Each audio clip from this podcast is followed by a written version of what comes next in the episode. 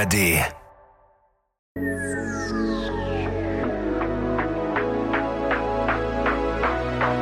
Herzlich willkommen zum SWR Podcast Festival. Hallo, hallo.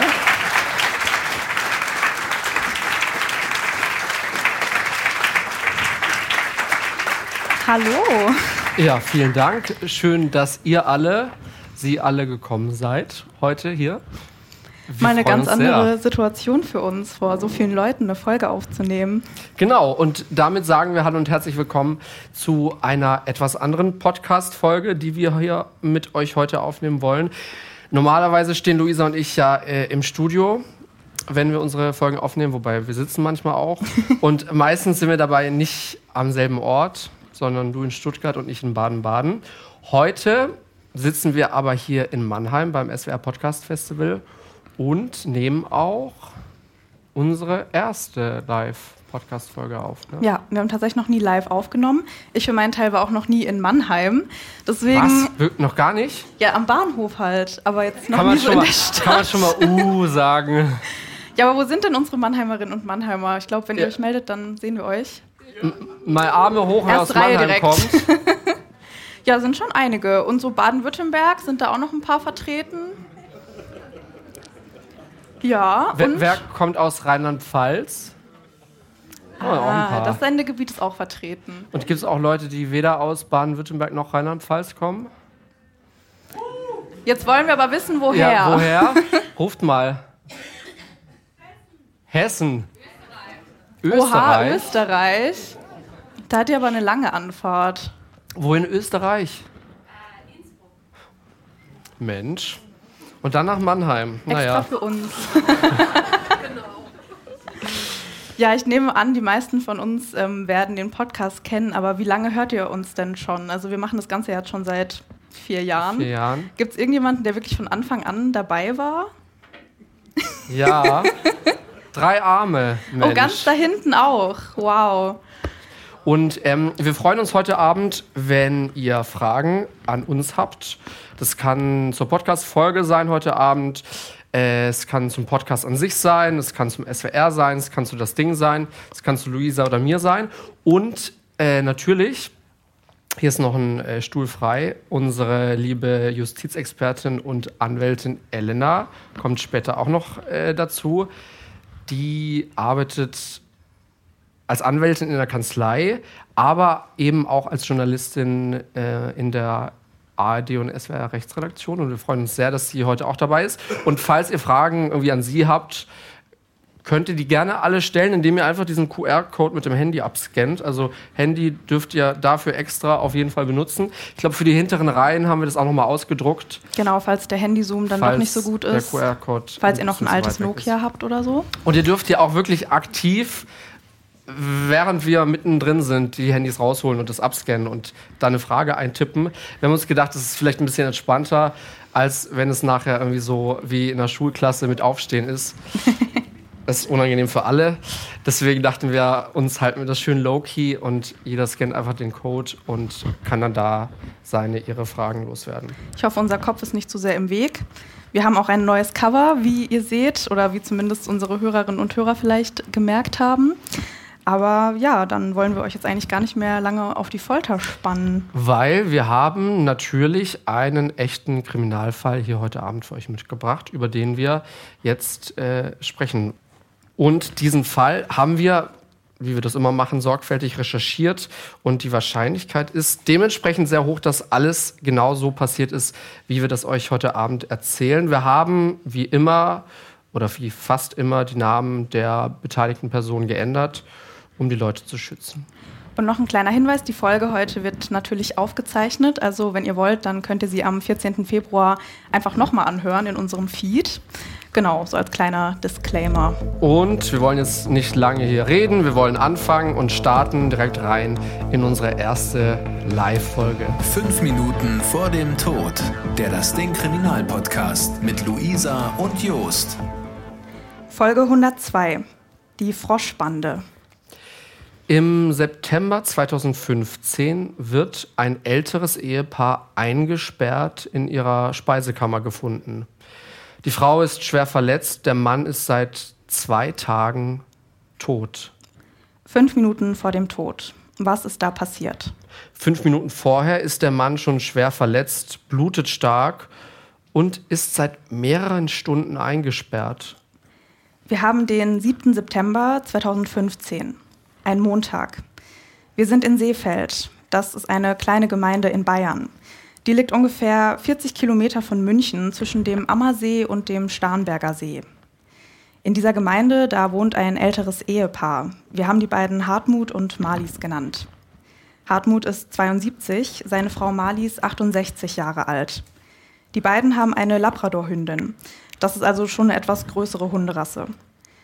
Das Haus von den beiden hat keine direkten Nachbarn. Das nächste Nachbarhaus ist jetzt aber auch nicht allzu weit weg. Zu Fuß braucht man gerade mal zwei Minuten. An diesem Montagmorgen kommt gegen 6 Uhr morgens der Zeitungsausträger zum Haus von Hartmut und Marlies. Der Mann kennt das Haus von den beiden, er selbst wohnt auch nicht weit weg. Und ihm fällt heute auf, dass die Terrassentür offen steht. Auch in der Küche sind alle Schränke offen. Und er meint, ein Winseln zu hören. Der Zeitungsausträger macht seine Tour fertig und ruft dann bei Hartmut und Marlies an.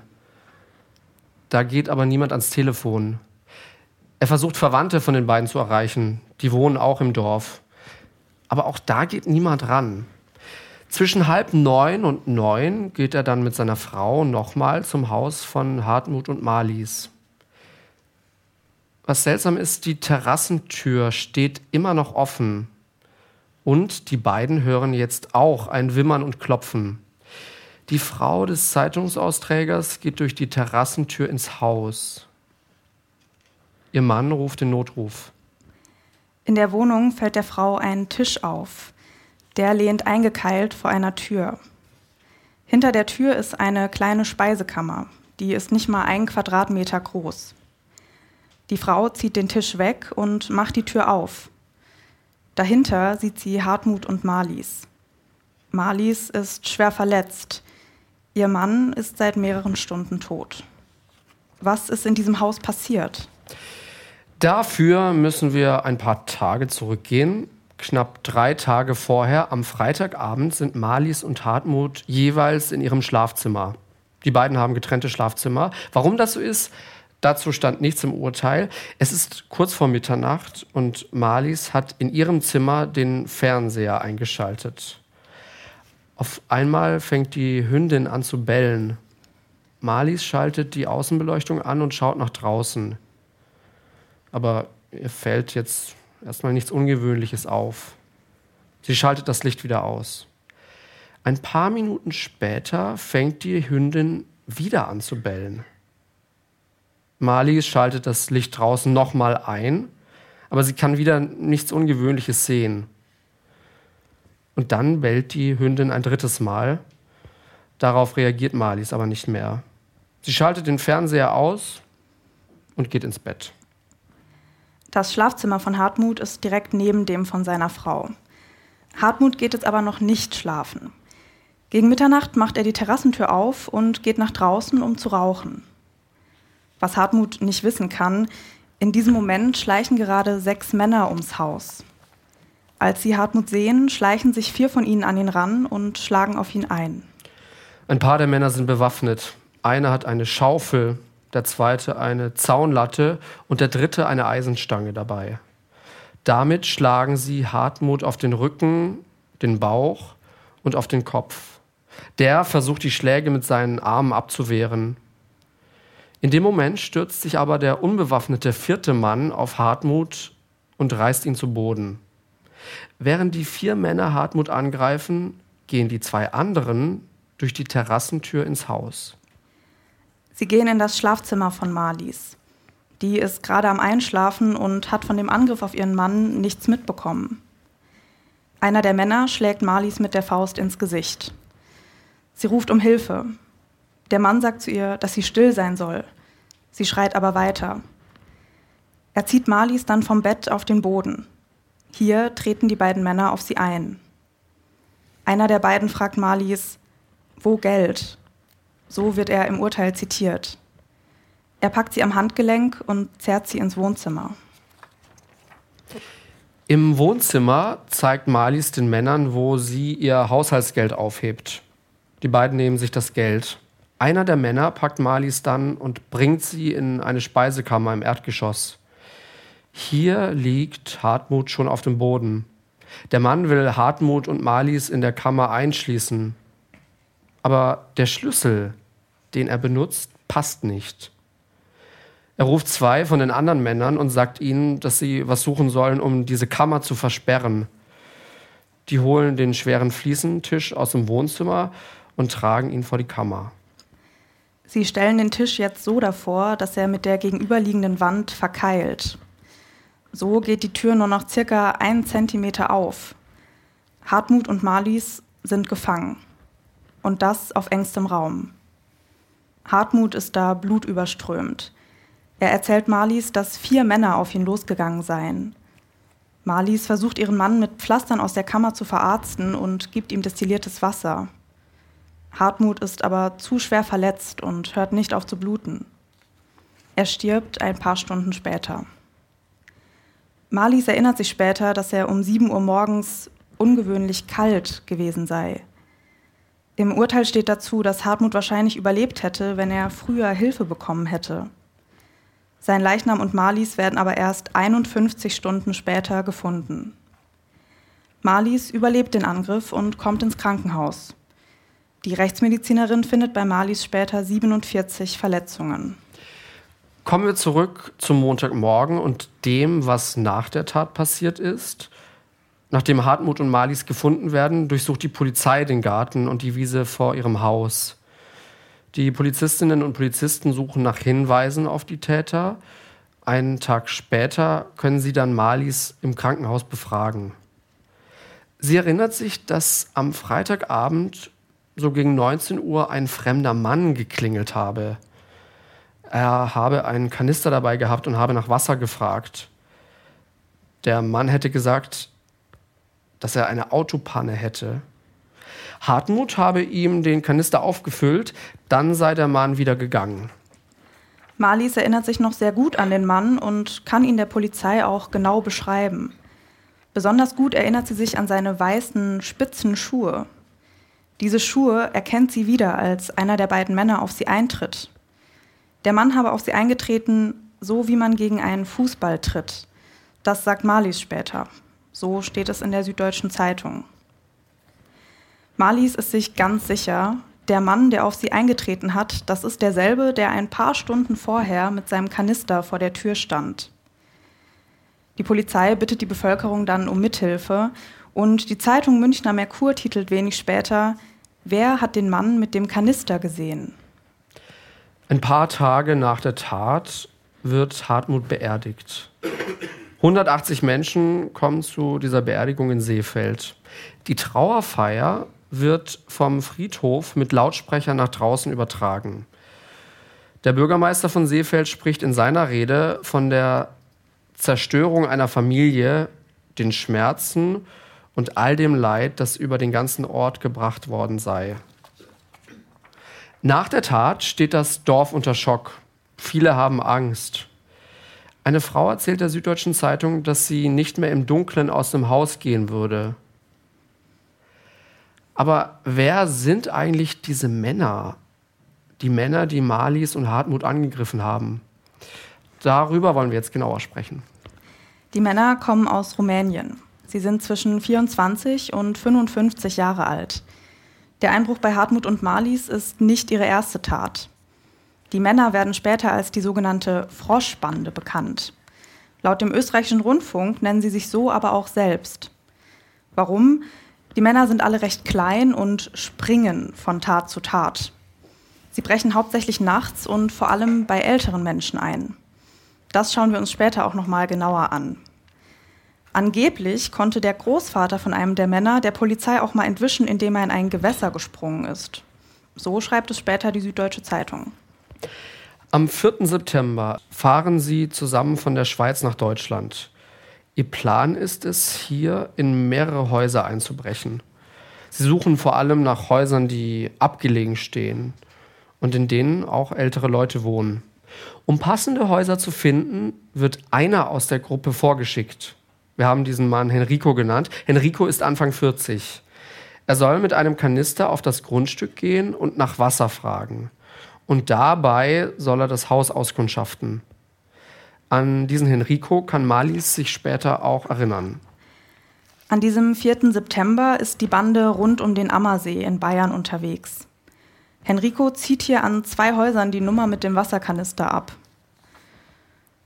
um sich die Häuser eben genauer anschauen zu können. Dann fährt die Bande weiter nach Seefeld. Gegen 7 Uhr abends kommen sie an das Haus von Hartmut und Marlies. Henrico kommt mit dem Kanister auf das Grundstück und fragt Hartmut nach Wasser. Als der den Kanister auffüllt, kommt Marlies dazu. Sie spricht Henrico an, der sagt aber, dass er sie nicht verstehen würde. Danach geht Henrico zurück zum Rest der Bande. Er erzählt den anderen, was er beobachtet hat. Ihm ist zum Beispiel aufgefallen, dass Hartmut und Marlies einen Hund haben. Er hat aber auch gemerkt, dass die beiden keine direkten Nachbarn haben. Obwohl Henrico von dem Hund erzählt, entscheidet sich die Bande, bei Hartmut und Marlies einzubrechen. Und sie besprechen, dass sie Hartmut und Marlies schnell überwältigen und diesen Hund irgendwie in Schach halten wollen, damit sie ihre Beute ungestört aus dem Haus bringen können. Zwei der Männer werden dann als Fahrer für die zwei Autos bestimmt. Die anderen sechs sollen in das Haus einbrechen. Insgesamt sind sie also zu acht. Um die Haustür aufzubekommen, hat einer von ihnen auch einen Schraubenzieher dabei. Kurz vor Mitternacht fährt die Bande dann zum Haus von Hartmut und Marlies. Die beiden Fahrer lassen die anderen aussteigen und fahren ein Stück weg. Sie wollen nicht, dass jemand in der Straße bei den ausländischen Kennzeichen misstrauisch wird. Die sechs übrigen Männer gehen zusammen auf das Grundstück. Hier besprechen sie sich nochmal. Sie überlegen, wie sie Hartmut und Marlies außer Gefecht setzen können und kommen zu dem Schluss, dass das nur mit Gewalt geht. Sie reden auch darüber, dass sie die beiden vor allem gegen den Kopf und gegen den Bauch und Rücken schlagen wollen, um ihren Widerstand schnell zu brechen. So steht es im Urteil. Die Männer suchen deswegen jetzt erstmal Gegenstände, die sie als Waffe benutzen können. Einer nimmt sich eine Eisenstange, die hat davor das Gartentor verriegelt. Ein anderer Mann findet im Holzschuppen eine Schaufel mit einem Holzstiel. Und ein dritter Mann nimmt sich eine Zaunlatte von einem Stapel, der in der Nähe dieses Schuppens liegt. Marlies und Hartmut bekommen davon erstmal nichts mit. Die einzige, die diese Männer anscheinend ums Haus schleichen hört, ist die Hündin der beiden. Und wir erinnern uns an den Anfang der Folge. Die Hündin hat kurz vor Mitternacht dreimal angefangen zu bellen. Marlies hat draußen aber nichts Verdächtiges gesehen. Die Männer beobachten Marlies und Hartmut in der Zwischenzeit durch die Terrassentüren. Die Türen haben keinen Sichtschutz und der Rollladen ist auch nicht unten. Deswegen sehen sie jetzt, dass Marlies und Hartmut in zwei verschiedenen Zimmern sind. Die Bande bespricht sich nochmal. Sie wollen sich aufteilen. Zwei sollen Marlies überwältigen, die anderen vier sollen sich um Hartmut kümmern. Dann kommt Hartmut raus, um zu rauchen. Die Männer sehen die offene Terrassentür und nutzen die Chance. Sie wissen, wenn sie einmal an Hartmut vorbeigekommen sind, können sie einfach durch die offene Tür ins Haus gehen. Was dann passiert, haben wir am Anfang schon gehört. Aber was ist eigentlich mit der Hündin? Im Urteil steht dazu, dass sie von einem der Männer beiseite geschafft wurde. Das heißt, dass der Mann die Hündin wahrscheinlich in ein anderes Zimmer gesperrt hat. Als Hartmut, Marlies und ihre Hündin dann aus dem Weg sind, durchsucht die Bande das Haus nach Geld und Wertsachen. Marlies hat den Männern ja schon gezeigt, wo sie ihr Bargeld aufhebt. Ansonsten klauen die Männer einiges an Schmuck, eine Goldmünze und einen Goldbarren. Kurz vor halb eins in der Nacht ruft einer aus der Bande dann bei einem der beiden Fahrer an. Er sagt ihm, dass sie fertig sind und die beiden Fahrer zurückkommen sollen. Die sechs Männer gehen so aus dem Haus, wie sie auch schon reingekommen sind, durch die offene Terrassentür in Hartmuts Schlafzimmer. Hartmut und Marlies lassen sie eingesperrt. Und das, obwohl den Männern klar ist, dass sich die beiden nicht allein aus der Kammer befreien können. So steht es im Urteil. Die Männer werden dann von den beiden Fahrern abgeholt und die Bande fährt direkt weiter nach Wien. In Wien bringt Henrico den geklauten Schmuck und die anderen Wertsachen zum Juwelier und verkauft sie. Zusammen mit dem Bargeld hat die Bande so 4000 Euro erbeutet. Das sind gerade mal 500 Euro für jeden.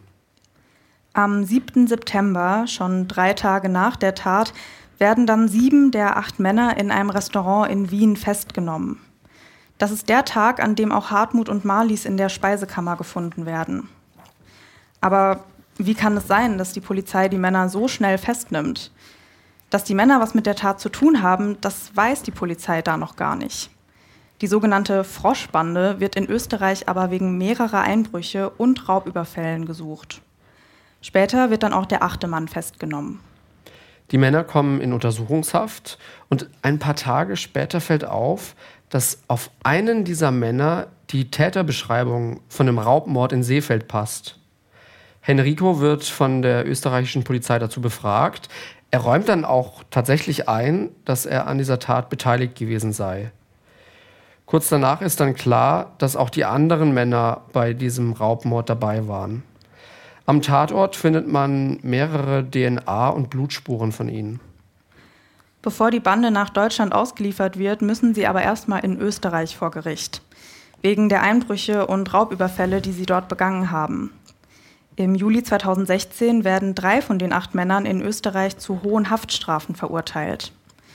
Und unter diesen drei Männern ist auch Henrico, den kennen wir quasi schon. Er muss unter anderem wegen Diebstahls unter Gewaltanwendung für 17 Jahre in Österreich ins Gefängnis. 2018 wird die sogenannte Froschbande dann aber trotzdem erstmal nach Deutschland ausgeliefert. Und hier kommen die Männer in Untersuchungshaft. Diese Bande ist also schon länger zusammen unterwegs und auch nicht nur in Deutschland. Und darüber wollen wir jetzt noch genauer sprechen. Wir schauen uns dafür Henrico genauer an. Henrico wächst bei seinem Vater und dessen zweiter Frau auf.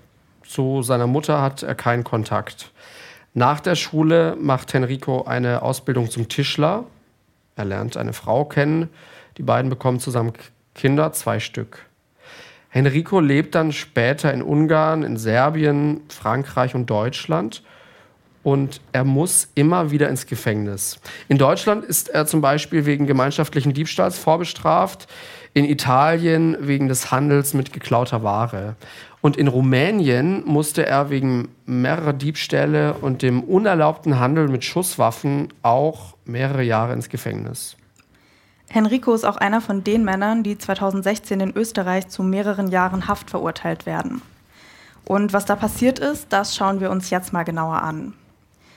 Wann genau sich die sogenannte Froschbande zusammenschließt, das wissen wir übrigens nicht. Fakt ist aber, die Männer machen aus, dass sie für mehrere Monate zusammenbleiben und gemeinsam Einbrüche begehen wollen. Sie wollen in Österreich, Deutschland und der Schweiz in Geschäfte und bei Privatleuten einbrechen, um sich so ihr Geld zu verdienen. Die Gruppe teilt sich auf und fährt nach Österreich. Einer der Männer ist dafür zuständig, die Tatorte zu bestimmen.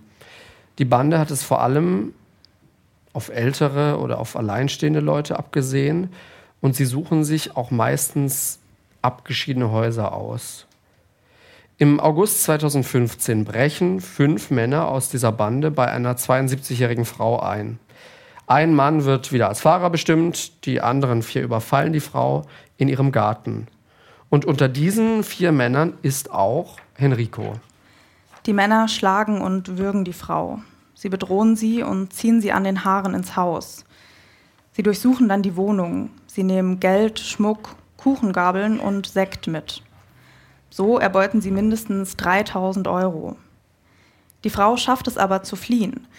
Als die Täter kurz nicht aufpassen, rennt sie aus dem Haus und schließt sich in einem Wohnmobil ein, das auf ihrem Grundstück steht. Als die Männer merken, dass die Frau weg ist, nehmen sie die Beute und hauen ab. Nur fünf Tage später brechen die fünf schon in das nächste Haus ein. Hier wohnt eine 83-jährige Frau mit ihrer Tochter. Einer wird wieder als Fahrer abgestellt, wir kennen das jetzt schon. Die anderen vier brechen das Küchenfenster ein und steigen so in das Haus. Hier gehen sie zuerst in das Schlafzimmer der Tochter. Sie bedrohen sie mit einem Messer und zwingen sie, in das Schlafzimmer ihrer Mutter zu gehen. Dann bedrohen sie die Frauen wieder mit einem Messer und einem Holzknüppel. In der Zwischenzeit durchsuchen ein paar Männer das Haus nach Wertsachen. Sie ziehen dieser alten Frau sogar ihren Ehering vom Finger. Dann hauen sie ab. Beim nächsten Einbruch ist die Bande zu acht. Sie fahren mit zwei Autos zum Haus einer 86-jährigen Frau. Die zwei Fahrer warten in der Nähe, die sechs anderen brechen ins Haus ein. Davon wacht die Frau aber auf und kommt aus ihrem Schlafzimmer. Einer der Männer bedroht sie mit einer Axt und sagt, wo Tresor, sonst tot. Der Mann würgt und schlägt sie auch. Die Bande klaut wieder Schmuck, dieses Mal auch Wurst und Bargeld. Dann hauen sie wieder ab. Also diese Vorstrafenliste der Männer, die sind sehr lang. Es gibt Einträge in Frankreich auch, es gibt Einträge in Rumänien. Ein Muster, das bei relativ vielen auftaucht, ist, dass sie immer wieder gearbeitet haben, aber dann auch immer wieder kriminell geworden sind. So viel jetzt mal über diese Männer in der Froschbande. Damit kommen wir aber zurück zu unserem eigentlichen Fall. Im Herbst 2018 startet der Prozess vor dem Münchner Landgericht. Die Staatsanwältin sagt vor Gericht über die Bande, sie haben eine ganze Region in Angst und Schrecken versetzt. Vor Gericht sagen die Männer, dass ihnen die Tat leid tue. Einer sagt, es war eine Dummheit. Die Männer, die aussagen, versuchen sich als liebevolle Ehemänner und Familienväter zu präsentieren. Einer sagt zum Beispiel, Gott hat mir elf Kinder geschenkt, die ich sehr liebe. Und er beklagt sich über seine gesundheitlichen Probleme. Bei diesem Mord, über den wir heute sprechen, will keiner mitgemacht haben. Einer behauptet, niemanden angefasst zu haben. Ein anderer sagt sogar, dass er gar nicht im Haus gewesen sei. Heute weiß man, dass das nicht stimmt. Die Entschuldigung der Täter ist natürlich kein Trost für Marlies und ihre Familie. Dazu kommt, dass die Bande vor Gericht sonst überhaupt keine Gefühle zeigt. Und das, obwohl die Tat vor Gericht sehr genau rekonstruiert wird. Dabei geht es zum Beispiel auch darum, dass Marlies über zwei Tage neben der Leiche ihres Mannes eingesperrt war. Dazu sagt die Staatsanwältin, sie hat auf der Leiche ihres Mannes ausgeharrt. Das könne man sich kaum vorstellen, man müsse es aber tun. Über die Täter sagt sie, ich weiß es nicht, ob sie realisiert haben, dass sie jemanden umgebracht haben. Es ist ihnen nicht anzumerken. So steht es zum Beispiel später in der Zeitung Münchner Merkur. Marlies und ihre Söhne treten, treten als Nebenkläger auf und einer der Söhne sagt über die Tat, die Welt kam zum Stillstand. Marlies ist nach der Tat aus dem Haus ausgezogen und einer ihrer Söhne sagt, dass die Täter seiner Mutter die Heimat genommen hätten. Noch heute stehe sie manchmal vor dem Haus und breche in Tränen aus. So schreibt es später auch die Süddeutsche Zeitung. Im Dezember 2018 gibt es dann ein Urteil. Die zwei Fahrer werden unter anderem wegen Raub mit Todesfolge zu jeweils 13 Jahren Haft verurteilt. Die anderen sechs Männer werden wegen einer ganzen Reihe von Verbrechen verurteilt. Und zwar wegen Mordes, versuchten Mordes, Raub mit Todesfolge, Freiheitsberaubung mit Todesfolge, besonders schwerem Raub und gefährlicher Körperverletzung. Sie müssen lebenslang ins Gefängnis. Und es wurde auch die, besonders, die besondere Schwere der Schuld festgestellt. Das heißt, dass eine vorzeitige Entlassung aus dem Gefängnis nach 15 Jahren ziemlich unwahrscheinlich ist. Nach dem Urteil gehen drei der Männer, die zu lebenslanger Haft verurteilt wurden, in Revision. Die drei Männer wurden 2016 auch in Österreich schon zu mehreren Jahren Haft verurteilt. Haben wir ja vorhin schon gehört. Da ging es aber um andere Taten. Das Urteil aus Österreich wurde bei dem Urteil nicht berücksichtigt, also bei dem Urteil in München. Der Bundesgerichtshof, bei dem die Revision landet, sagt aber, das stimmt so, zu Recht. Die doppelte Strafe könne zwar eine Härte bedeuten, das spiele aber erst eine Rolle, wenn es darum gehe, wie lang die Strafe vollstreckt werde. Bei mehreren Verurteilungen im Inland könne man sonst eine Gesamtstrafe bilden. 2020, also fünf Jahre nach der Tat, wird die Revision deshalb vom BGH verworfen. Damit sind wir jetzt am Ende unserer Fallerzählung angekommen. Wenn ihr unseren Podcast kennt, dann wisst ihr aber, dass wir noch nicht am Ende der Folge sind. Bei uns sind noch ein paar Fragen offen und bei euch vielleicht auch. Zum Beispiel, wie das Ganze jetzt funktioniert. Also in Österreich müssen sie 17 Jahre ins Gefängnis, in Deutschland lebenslang. Wo sind sie denn jetzt im Gefängnis und müssen sie jetzt quasi für immer im Gefängnis bleiben? Das klären wir gleich.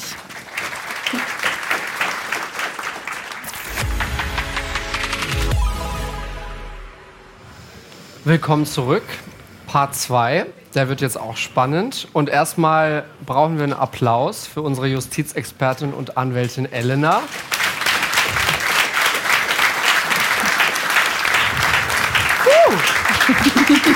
danke, danke. Elena wäre jetzt gerne mit der Rocky-Titelmusik eingelaufen. Das hat Wäre leider heute Abend nicht mehr ganz Leider, gereicht. ja. Wahrscheinlich auch Lizenzprobleme. Aber ein Applaus tut es vielleicht ja auch. Sehr schöner Applaus. Vielen Dank. Freue mich, dass ich bei euch sein darf.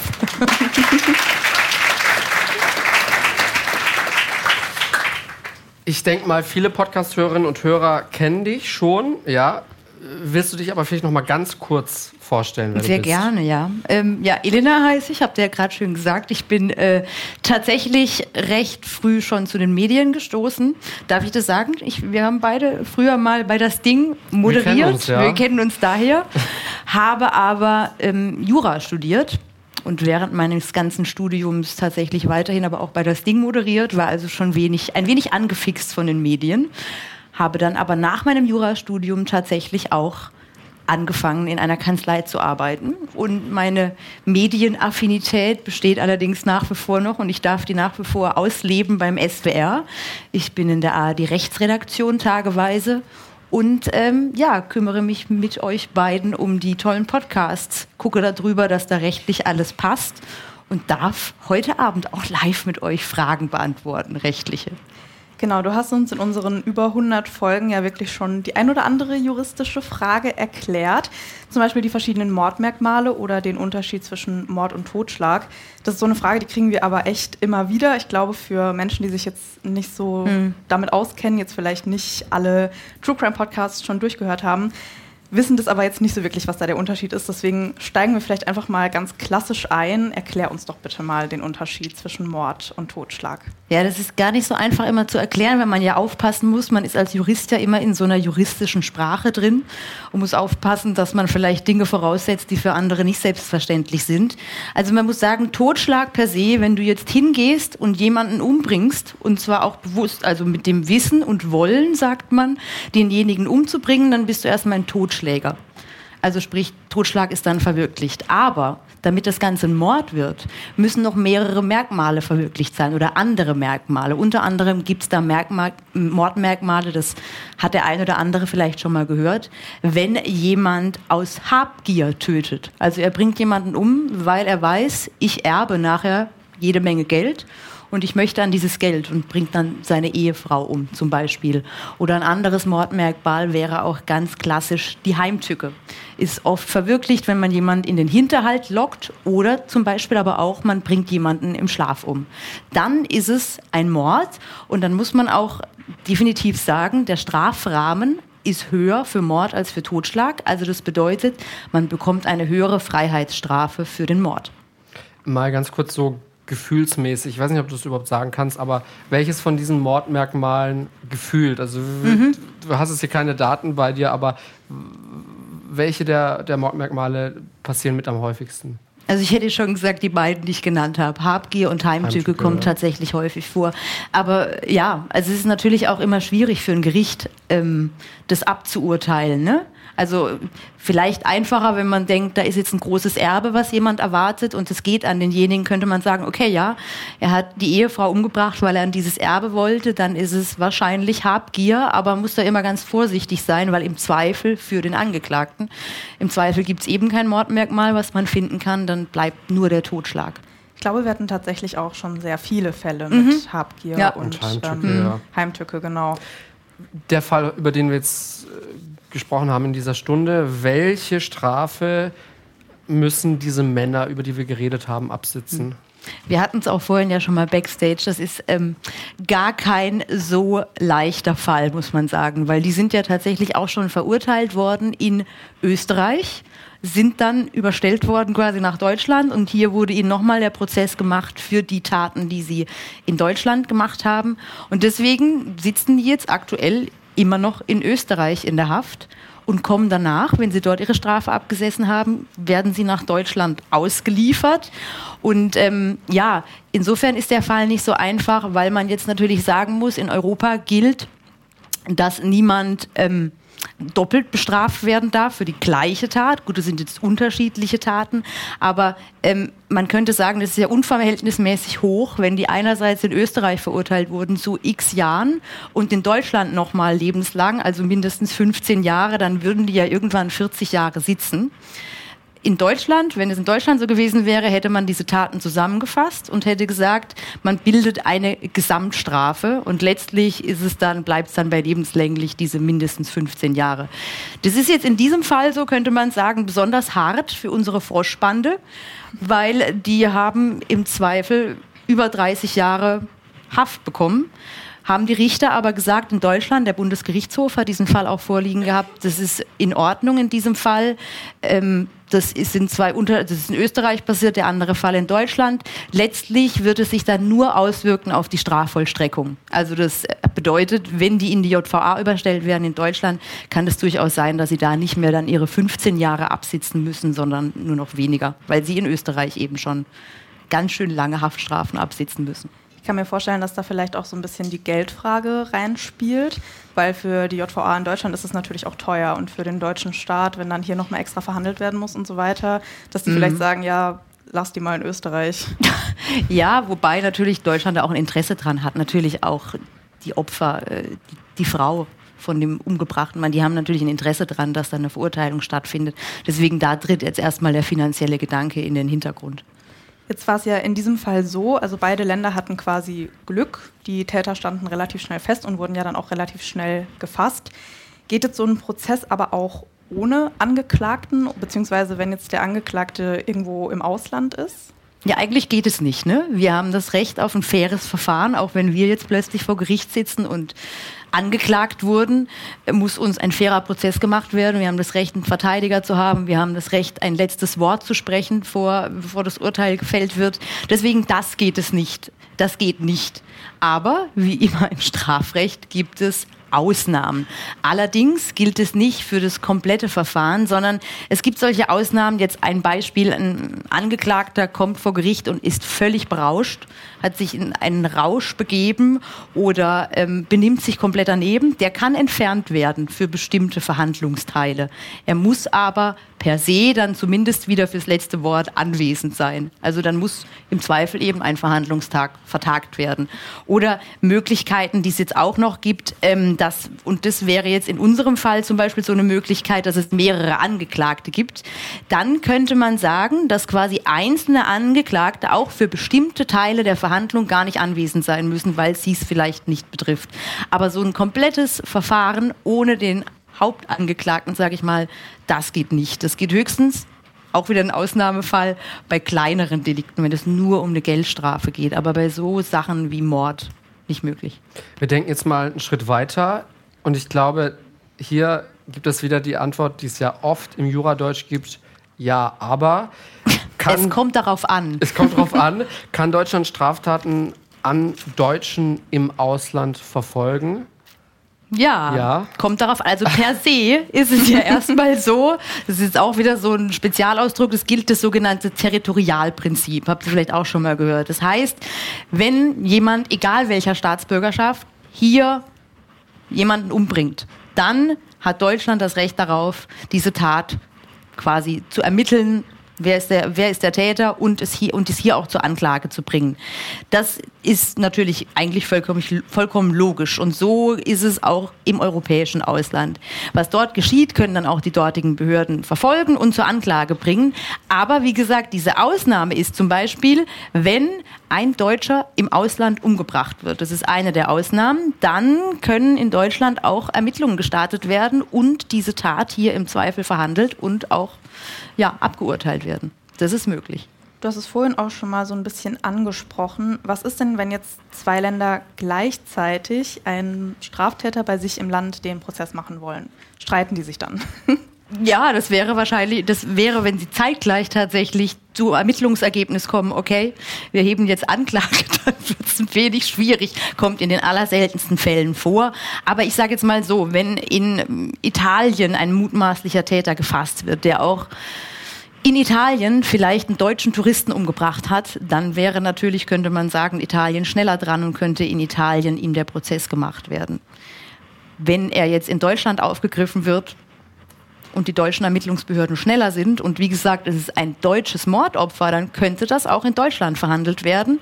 Aber was natürlich, das, äh, das wäre zum Beispiel so eine Vorstellung, die man hat, ja, wie ist es denn? Kann dann quasi jemand für die gleiche Tat in Italien verurteilt werden und in Deutschland? Das funktioniert nicht, weil die EU hat dieses Verbot der Doppelbestrafung, also keiner darf für die gleiche Tat zweimal verurteilt werden. Deswegen, das ginge nicht. Also entweder Italien oder Deutschland bei dem Fall jetzt, den ich gerade so als Beispiel genannt habe. Und wir hatten jetzt einen Fall hier von Bandenkriminalität. Es waren ja acht Männer. Kennst du da noch andere solche Fälle, wo wirklich eine Bande aktiv war?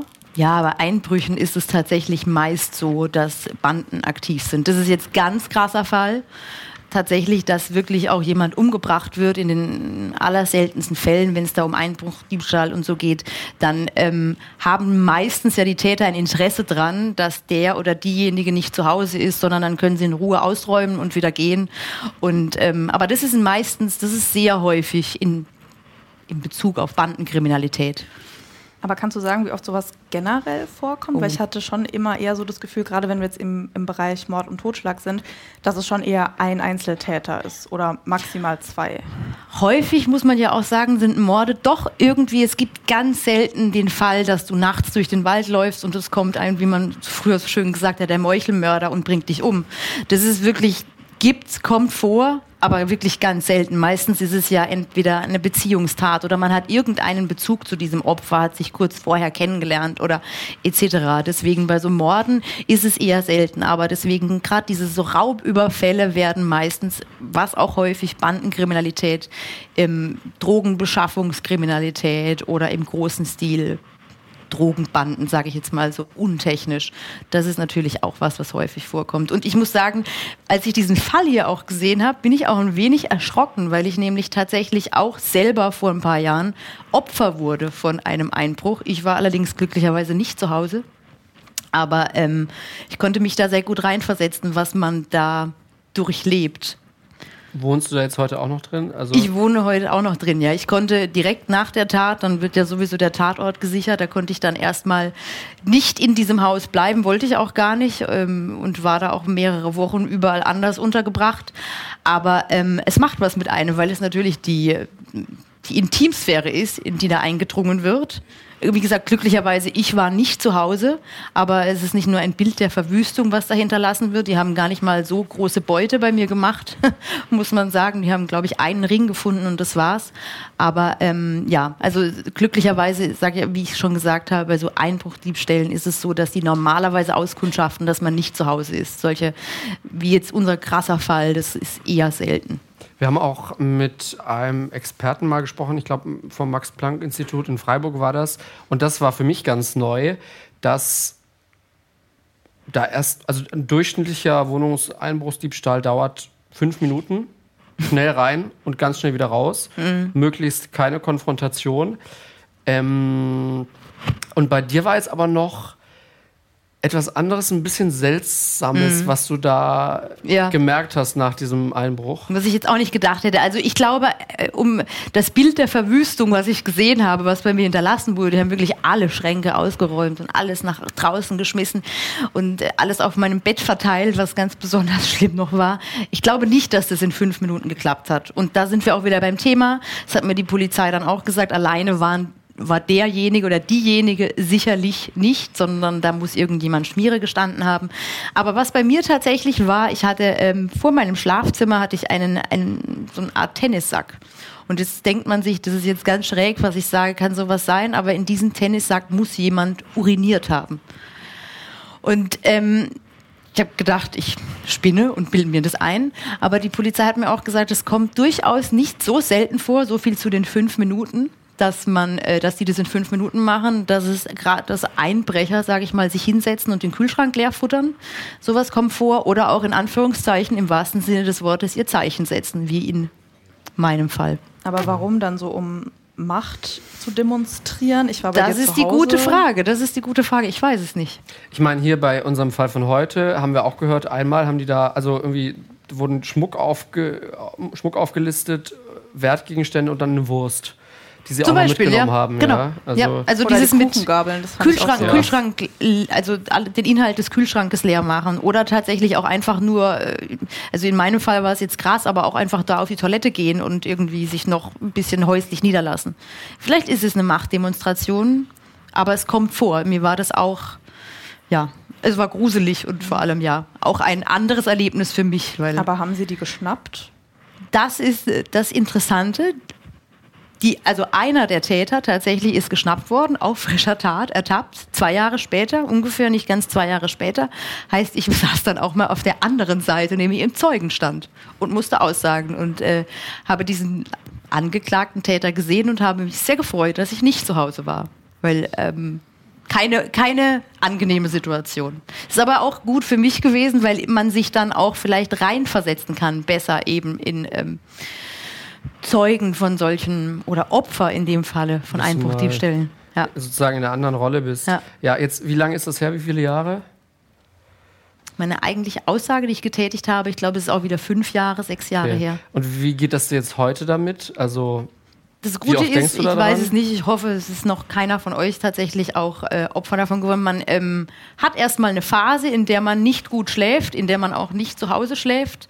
Und wie gesagt, darf man auch nicht, weil das ist ja erstmal ein Tatort, Ja. da kommt die Spurensicherung ähm, und dann sollte man auch nicht zu Hause sein. Und dann irgendwann denkt man sich, und glücklicherweise in meinem Fall hatte man dann viele Leute um sich rum, die gesagt haben, jetzt erst recht, du lässt dich da doch nicht verscheuchen und jetzt gehst du nach Hause, räumst auf und dann. Und so war es dann. Nach drei, vier Wochen habe ich dann alles da zusammengeräumt und äh, dann hat man noch, schläft man schlecht die ersten paar Tage vielleicht und irgendwann die Zeit macht's, vergisst man es dann und hat es gar nicht mehr im Hinterkopf. Und kann auch relativ neutral, wie ich jetzt mit euch, darüber sprechen. Aber es ist sicherlich, es, es ist, also ich möchte mir nicht vorstellen, ich kann verstehen, Marlies, habt ihr sie genannt, hat das Haus verkauft und lebt nicht mehr dort. ja, ja. Es ist aber auch nochmal ein viel extremerer Fall. Ich meine, das ist, ja. wir sind jetzt schon in dem Teil unserer Podcast-Folge, die wir immer Nachbesprechungen nennen. Das machen wir ganz häufig bei uns im Podcast, weil wir da einfach nochmal unsere privaten Gedanken sortieren wollen. Das packen wir immer bewusst nicht in die Fallerzählung, sondern separieren das. Und da jetzt die Frage, gibt es hier im Publikum auch jemanden, der bei dem schon mal eingebrochen wurde zu Hause? Nee. Ah, voll gut. Ja, da so, war so, so lala. War dann so lala? Ich komme mal mit Mikro, ja? Ich, ich gebe dir das gerade mal. Darf ich du sagen, wie heißt du denn? Paula. Hallo Paula. Erzähl mal. Also bei uns wurde in den beiden Nachbarnhäusern eingebrochen. Und es war tatsächlich so, dass auch bei uns jemand vor der Haustür stand, aber ich habe einen Hund. Und die hat äh, richtig laut gebellt. Das ist ein kleiner Hund, aber die hat eine Stimme wie ein Schäferhund. Das sind immer die Kleinen, Sehr ja. gut.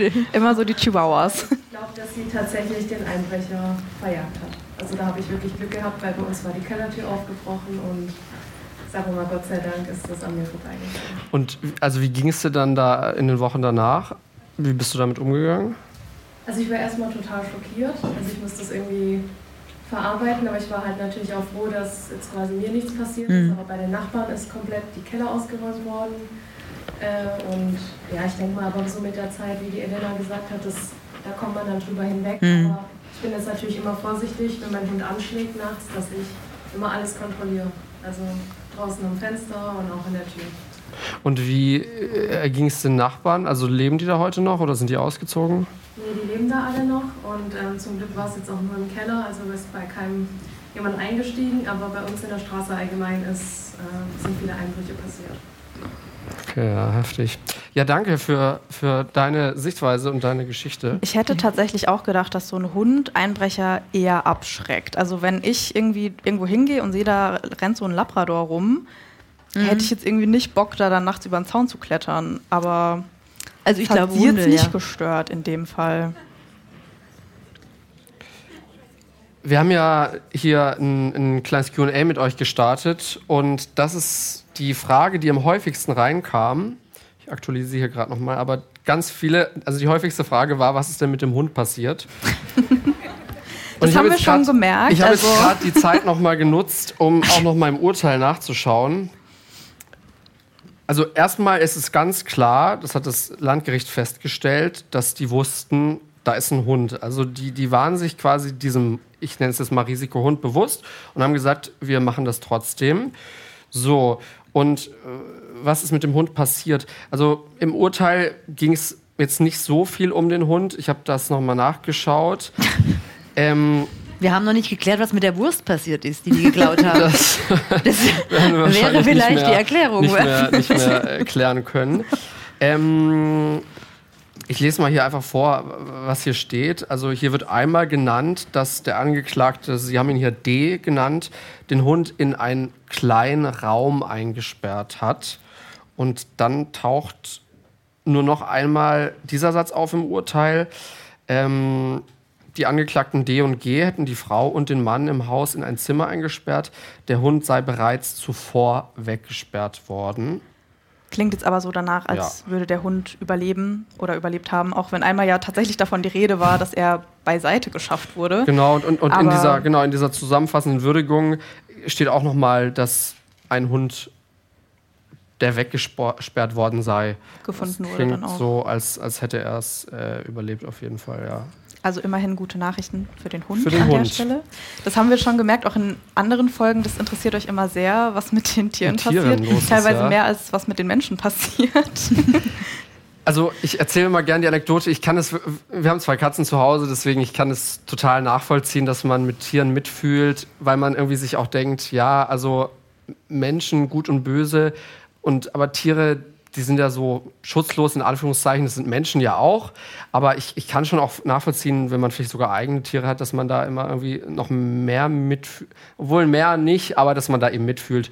Und wir hatten mal eine Folge, da ging es um, um ein, ein Pferd und in einen sogenannten Pferderipper, genau. Und da nach der Folge haben wir auch ungewöhnlich viele Nachrichten bekommen von Leuten, denen dieser Fall zu weit ging, im Sinne von, dass das zu heftig war. Und ein Glück, muss man sagen, ist, ist da nicht viel passiert. Ich hatte noch mal irgendwann vor ein paar Monaten Kontakt mit der Frau, die damals auf uns zuge äh, zugekommen war, die da involviert war in dem Fall. Und das ging in Anführungszeichen gut aus. Natürlich irgendwie war das für, für die ganze Gegend da, für, für, für die Höfe, für die Pferdebesitzerinnen und Besitzer ein Schreck, dass da irgendwie einem Pferd Gewalt angetan worden ist. Aber dem, dem Pferd, soweit ich das jetzt beurteilen oder wir das beurteilen konnten, ging es dann wieder gut. Das, das hat es überlebt, das ist nicht zu Tode gekommen. Aber da haben sich viele Leute echauffiert über unseren Podcast, ähm, dass es bei Tieren ja aufhören würde. Vor allem haben viele geschrieben, dass sie die Folge jetzt nicht anhören können, wenn so, sie wissen, ja. dass es darum geht. Aber ich muss sagen, also ich fand die Folge eigentlich wirklich ganz gut, weil wir eben, wie gesagt, mit der Pferdebesitzerin gesprochen haben und sie uns ja dann auch, ja, also sie hat uns sehr eindrücklich geschildert, wie sie sich so ein bisschen auf die Lauer gelegt haben nach diesem Pferderipper und ähm, dass sie den ja dann im Endeffekt auch gefunden haben. Sie haben dann auch ein Bild von ihm auf der Überwachungskamera gehabt. Deswegen eigentlich also mal eine unserer wenigen Folgen, wo niemand stirbt und jetzt auch Ja, niemand so super schwer Glück. verletzt wird. Aber ich weiß noch, dass wir haben auch mit der Polizei geredet, mit einer Polizistin, die, glaube ich, in dem Fall ermittelt hat. Und das war der Polizei so ein bisschen auch ein Dorn im Auge, dass die Bewohner dann sich da selbst auf die Lauer gelegt Ja, haben klar. und quasi wie in einem, wie in einem Film Wie in so einem Western ja, Selbstjustiz. da äh, dem auflauern wollten. Aber es ist ein Glück nichts, nichts irgendwie Schlimmes in, in jeglicher Art und Weise passiert. Ja, so Selbstjustiz ist ja auch immer so ein Thema. Also, Hatten wir auch schon, ja. Ja, hatten wir auch schon. Das ist ja, man hat ja immer auch so ein bisschen selber so dieses Gerechtigkeitsbedürfnis und manchmal ist einem die Polizei dann zu langsam, aber ich würde jetzt persönlich auch davon abraten, sich, nach auf die Lauer irgendwelchen Tätern auf die ja. Lauer zu legen, ja.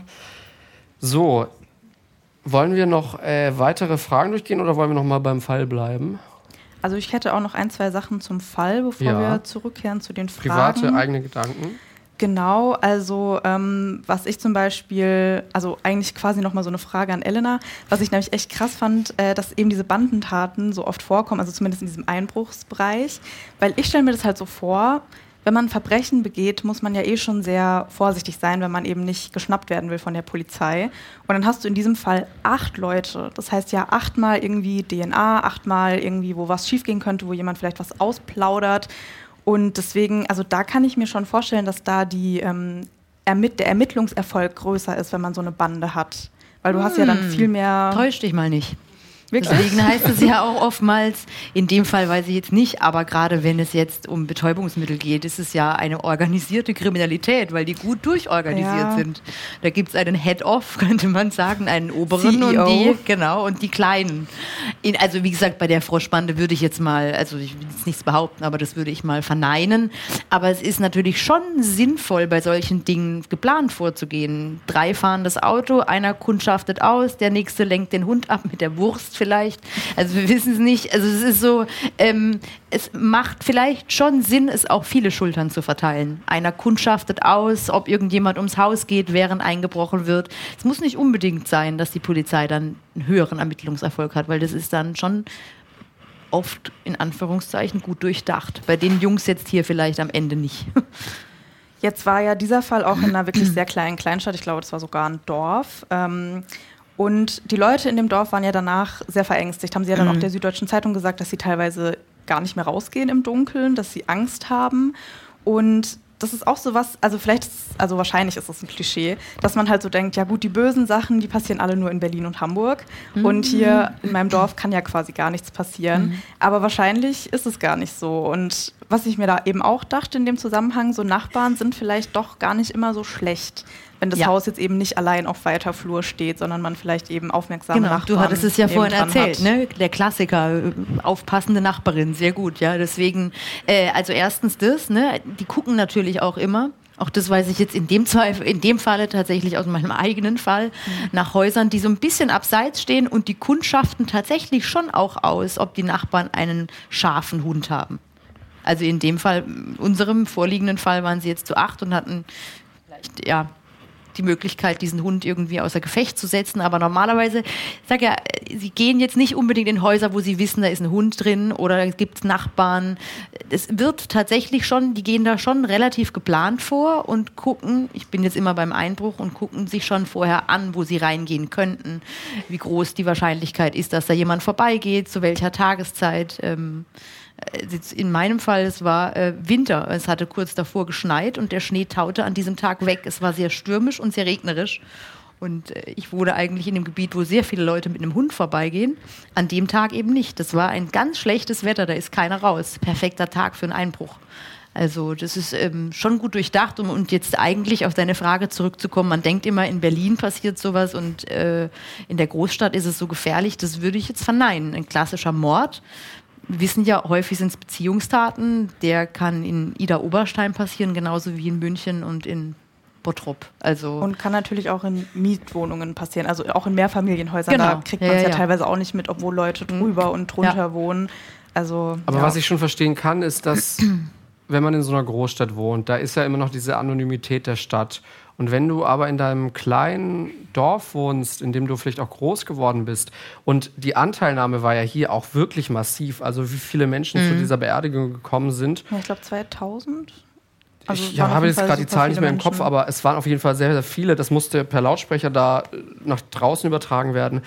Und wenn man da so sein malerisches Leben hat, in, irgendwo in Bayern, und dann plötzlich passiert sowas furchtbar Grausames, dass du dann auch vielleicht auch an dich denkst und sagst, oh, bin ich jetzt als nächstes dran Mhm. und dann Angst hast, das kann ich äh, schon nachvollziehen, ja. Ich verstehe auch, wenn man da wegzieht. Also, was ich also in dem Fall auf jeden Fall. Genau, Das in dem Fall und generell, also man muss ja für sich selber entscheiden, ob man sich jetzt auch nach einem weniger schlimmen Einbruch, wo jetzt, sage ich mal, nur Wertsachen zu Schaden gekommen sind, ob man sich da eben noch wohl und sicher fühlt. Mhm. Also auch das kann ich verstehen, wenn man dann da wegzieht.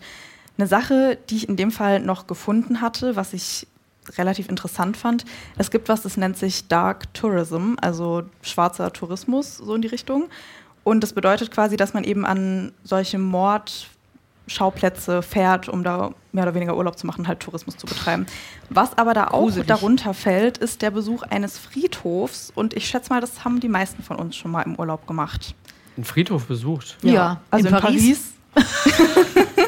Père Lachaise, ja. Was? Warum Natürlich. geht man auf den Friedhof? Ja, Du warst so, auf diesem Friedhof noch nie. ich war noch Nächstes in Mal in Paris. Père Lachaise. Ein toller Friedhof. Also, Entschuldigung, wenn man das so. Das Also hört ich mein, sich sehr makaber an. in- in aber dieser Friedhof ist wirklich, der ist äh, Jim Morrison von den Doors begraben. Ja, aber Und also da, deswegen da pilgern da sind Leute halt hin, ja. Leute be begraben, deswegen gehen da viele hin. Dichter. Oder zum Beispiel da, wo, ähm, ich glaube, Michael Jackson begraben ist du warst oder da sowas. auch?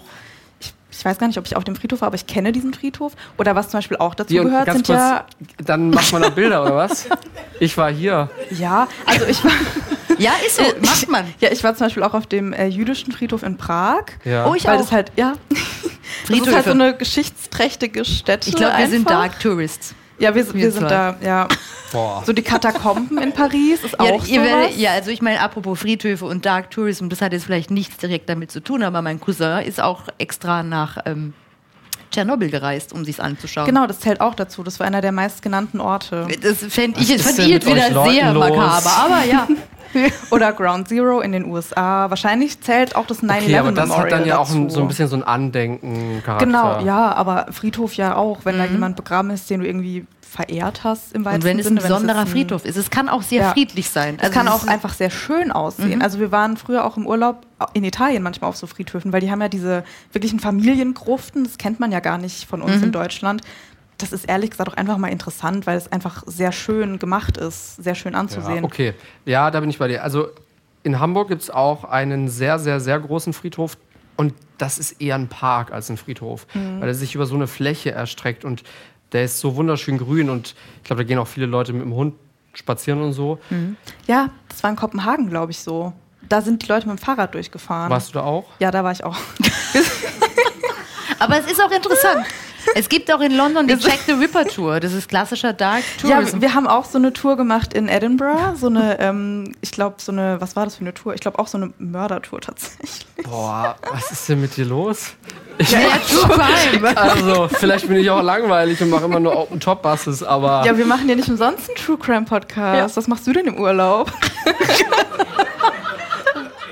also ich gehe nicht auf Friedhöfe, so viel ist Paris, Prag, D- Ja, in die schönen Kopenhagen. Parks. Ja. Ja, Ja, Aber es ist verpasst. wirklich empfehlenswert. Es ist sowas, also in, in- von dem in Paris kann ich sagen, das hat was Parkähnliches.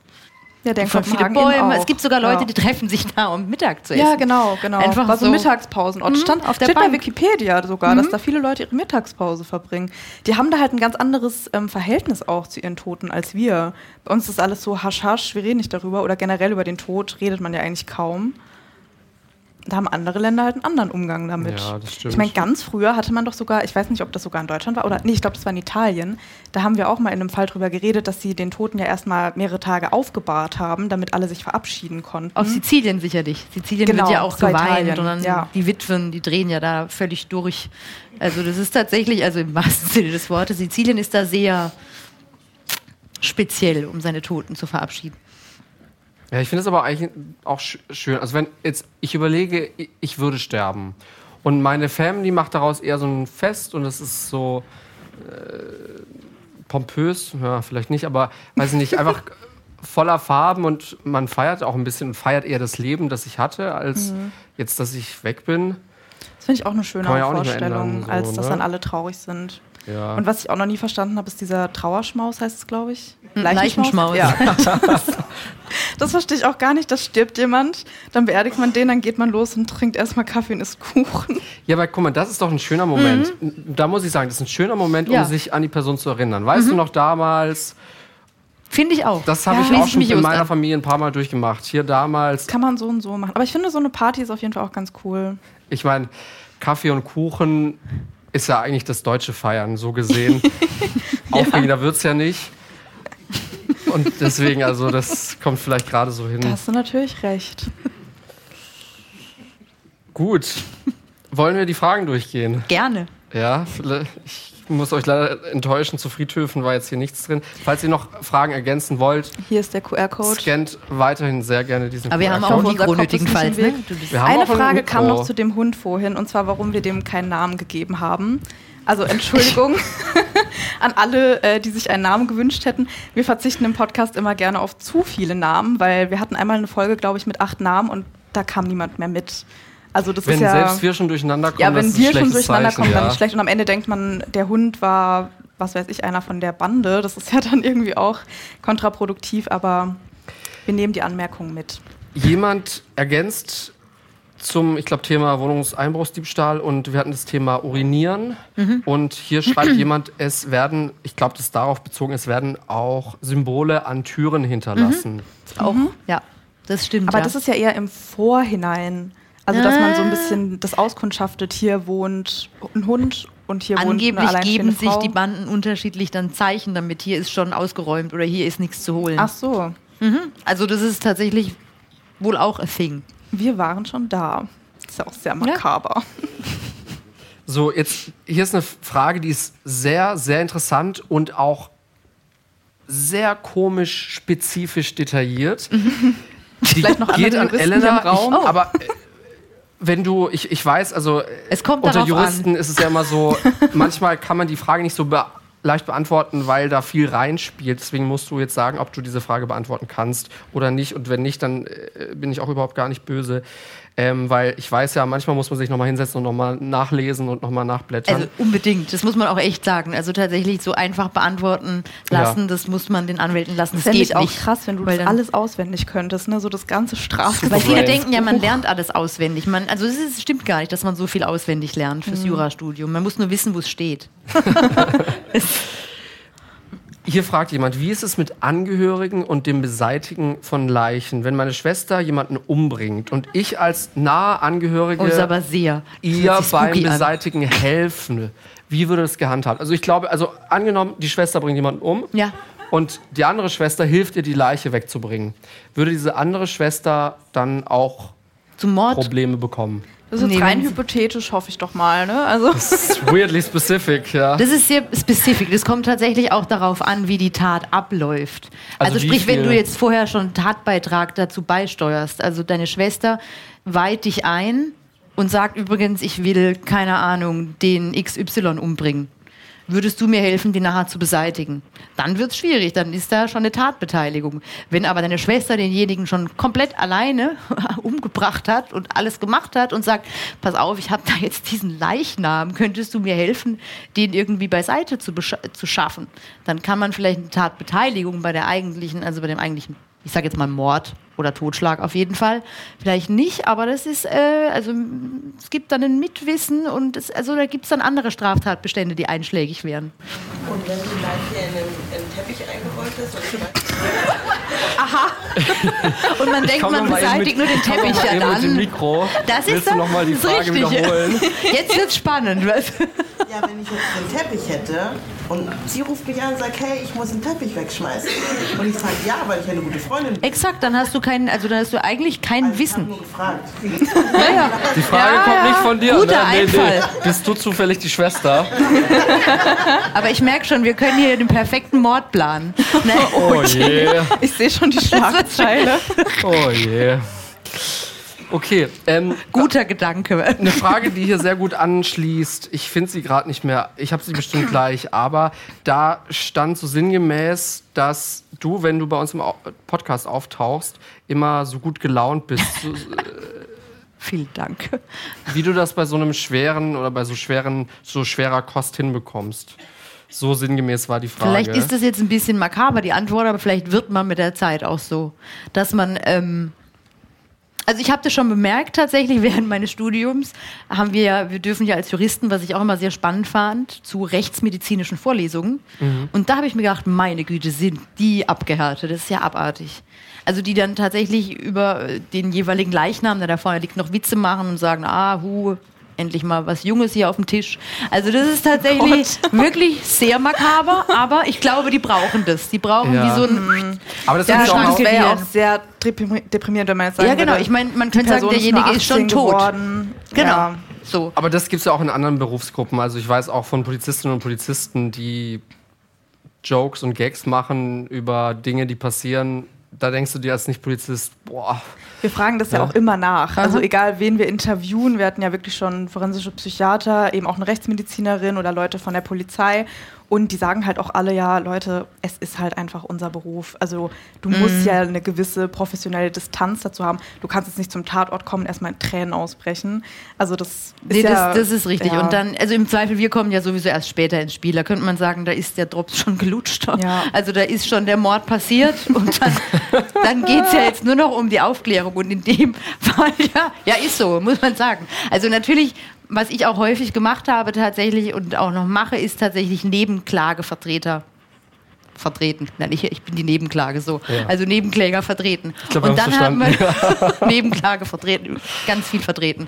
Ähm, genau, und dann bist du ja auf der Seite des Opfers und hast auch das Gefühl, du tust was Gutes noch für denjenigen und dann versuchst du auch so gut wie möglich. Ähm, die haben zum Beispiel auch Anrecht auf ein Schmerzensgeld, zum Beispiel in der Nebenklage.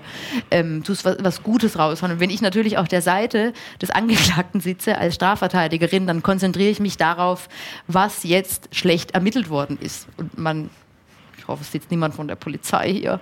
Aber es gibt tatsächlich ganz viele Akten, wo man sich denkt, huh, oder oftmals Da Akten, könnte ich ein oh, bisschen- bisschen schlampig ermittelt worden, Ja. vielleicht nicht so gut. Und da setzt man dann den Finger rein. rein. Und dann geht es einem tatsächlich eher darum, dass eben diese klassischen Verfahrensregeln eingehalten werden. Ne? Und äh, dass ich irgendwelche An Anträge stelle. Und wenn es nur Befangenheitsanträge sind oder Beweisanträge, dass noch ein Zeuge XY vernommen wird. Oder man guckt natürlich, wie kann man jetzt, wenn, wenn man klar weiß, der war es, aber gucken, dass man das Strafmaß so niedrig wie möglich bekommt. Also deswegen, da ist man schon gar nicht mehr so krass in dem Fall drin, wobei ich auch sagen muss, es gibt den einen oder anderen Fall, der besonders grausam ist oder ähm, das Opfer ganz besonders her übelst zugerichtet worden ist oder da ist man schon, da schluckt man schon auch, wenn man diese Bilder sieht und äh, muss auch erstmal oder hat auch erstmal Ja. schläft vielleicht mal eine Nacht schlecht. Aber, Aber das kennt man ja aus Krimis. Erstmal ganz viele An Anträge stellen, damit man den Prozess schön rauszögern kann. ist nicht immer gut. Aber Aber wie ist das? Also, wenn du jetzt im Plädoyer oder fürs Plädoyer dir überlegst, als Anwältin, was fordere ich denn so als Strafe? Ist das so ein bisschen wie bei einer Gehaltsverhandlung, dass du denkst, ich will das, aber ich setze es noch mal ein Jahr weiter unten an, damit ich dann das bekomme, was ich will?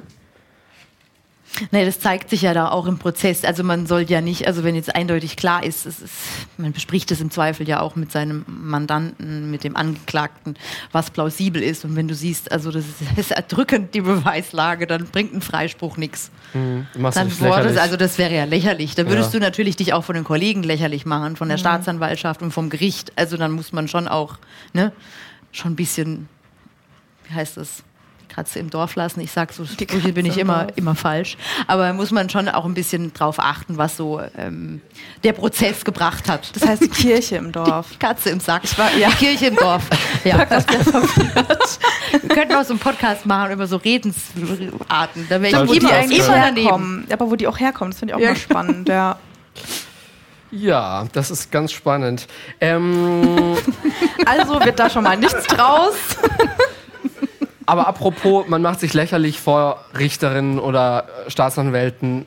Das heißt, du als Anwältin, man kennt dann nach so und so vielen Jahren Berufserfahrung, kennt man den Richter auch. Den habe ich schon da und da mal gesehen oder den Staatsanwalt in anderer Besetzung dort und dort.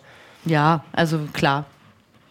Ja, kennt man. Redet man dann Teilweise. auch mal zusammen in einer Raucherpause, die du nicht machst, weil du nicht rauchst. Aber Nicht mehr, ja. Ja, also, das kommt vor. Das kommt jetzt immer. Also es ich hatte das jetzt per se noch nicht so. Man hängt dann schon eher vielleicht mit seinesgleichen ab. Also mit den anderen Strafverteidigern könnte man sagen, es, Ihr es habt da kommt so jetzt vielleicht nicht so gut. Schule. Weil es kommt jetzt auch nicht so gut, wenn man, ne, wir, wir vertreten schon unterschiedliche Parteien. Und wenn man dann ja so abhängt mit dem Staatsanwalt und dann so ein bisschen vielleicht mit dem Richter was mauschelt, ha, das ist nicht so gut, sage ich jetzt mal. Ja, also deswegen, das kommt jetzt, kommt sicherlich vor, dass Leute sich auch privat kennen oder so oder im gleichen Kegelclub sind wie der Richter. Es ist so, aber ähm, ja. Aber könnte man dann, kann dann nicht die Es kommt Gegenseite ja immer auf den Spitz- Ha, stellen? man könnte windig sein und sagen, hm, ja, Die kegeln man zusammen. Ja, also äh, es, es, lässt sich nicht ausschließen, dass man vielleicht auch irgendwann mal an ein Gericht kommt und sagt, ach guck, den kenne ich doch, mit dem habe ich Referendariat gemacht, das, das ist so und so. Aber ähm, ja, man sollte versuchen, da einigermaßen objektiv zu bleiben und vielleicht nicht zu viel zu klüngeln. Ja. Eine Frage, die ich mal nicht jetzt weitergebe. Ist es schwierig für euch, sachlich über die Fälle zu sprechen oder seid ihr teilweise auch emotional betroffen? Also ich glaube, es sachlich zu halten ist jetzt nicht unser Problem, weil wir sind ja Journalisten und da sind wir wieder bei der professionellen Distanz. Ich kann ja dann auch nicht super emotional werden. Also ich glaube, wir haben mal gelernt, ähm, beteiligt zu sein, aber halt nicht betroffen. Also eben Stichwort professionelle Distanz. Aber natürlich haben wir Fälle, die uns auch mehr beschäftigen. Und dann reden wir einfach oft darüber. Also zum Beispiel bei ähm, Kusel, wo die Polizisten ermordet wurden, da haben wir danach auch telefoniert, dann nach der mhm. Aufnahme auch nochmal ähm, und uns halt darüber ausgetauscht, wie es uns jetzt damit geht, weil das war sehr intensiv und es war auch eine sehr lange Folge. Ähm, ich muss sagen, bei diesem Fall habe ich auch eine Skriptpause eingelegt, weil ich mir das schon sehr bildhaft vorgestellt habe mit den zwei alten Leuten in ihrer Speisekammer. Also das fand ich dann irgendwann, das habe ich mir einfach irgendwann zu sehr vorgestellt, wie sie da drin sitzen. Und dann habe ich eine kurze Pause gemacht und dann habe ich weitergemacht. Also wir haben ja da die Möglichkeit, dass man halt sagt, okay, wir nehmen jetzt kurz Abstand davon oder wir reden miteinander darüber. Mhm. Genau. Ja, das Gute da ist auch so, dass es oft in Häppchen kommt. Also wir machen erst quasi eine Recherche, was für einen Fall nehmen wir überhaupt. Und dann weiß man schon mal, was passiert ist. Und dann äh, arbeite ich das Urteil durch. Und das ist ja im heftigsten Juristendeutsch mhm. und kommt sehr neutral rüber, sage ich jetzt mal.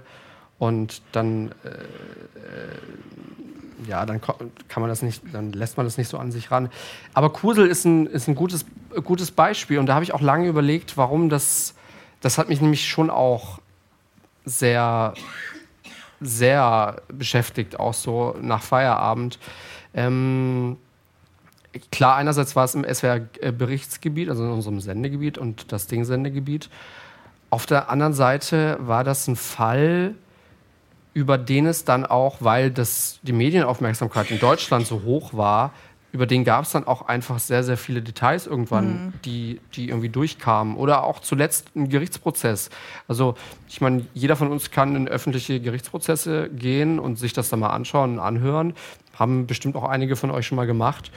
Und da kommen dann ja wirklich oft viele Details raus. Man schaut sich vielleicht auch noch mal Bilder an. Ich meine, ich habe es auch schon erlebt, dass dann äh, irgendwie das Gericht das so eingestellt hat, dass die Presse oder die Menschen im Publikum Bilder nicht sehen konnten, wenn es mhm. zu heftig oder für, von Ihnen, wenn Sie gesagt haben, das ist zu heftig. Ich glaube, das war ja in, also bei Kusel dann eben sogar der genau, Fall, weil Sie äh, haben da ja so eine 3D-Tatortbegehung gemacht, wenn ich mich genau. richtig erinnere, wo man halt wirklich alles gesehen hat. Ja. Und ich glaube, da wurde die Presse rausgeschickt. Und ich, ich ja, ich finde auch, also das war dann irgendwie, ich weiß nicht, wir haben uns für den Fall auch sehr, sehr viel mehr intensiver beschäftigt als mit anderen Fällen. Das ist auch eine Folge, die sehr viel länger ist. Und auch so die Anteilnahme unter den Menschen Baden-Württemberg und Rheinland-Pfalz, hatte ich das Gefühl, war sehr hoch. Und ja. ich glaube, das hat alles sehr dazu geführt, dass man, oder dass ich auch das mal ein bisschen näher an mich herangelassen habe. Aber ähm, ich hatte schon auch ein paar Recherchen, wo ich mir dann abends dachte, so, ja, es ist dunkel draußen, es ist 22 Uhr.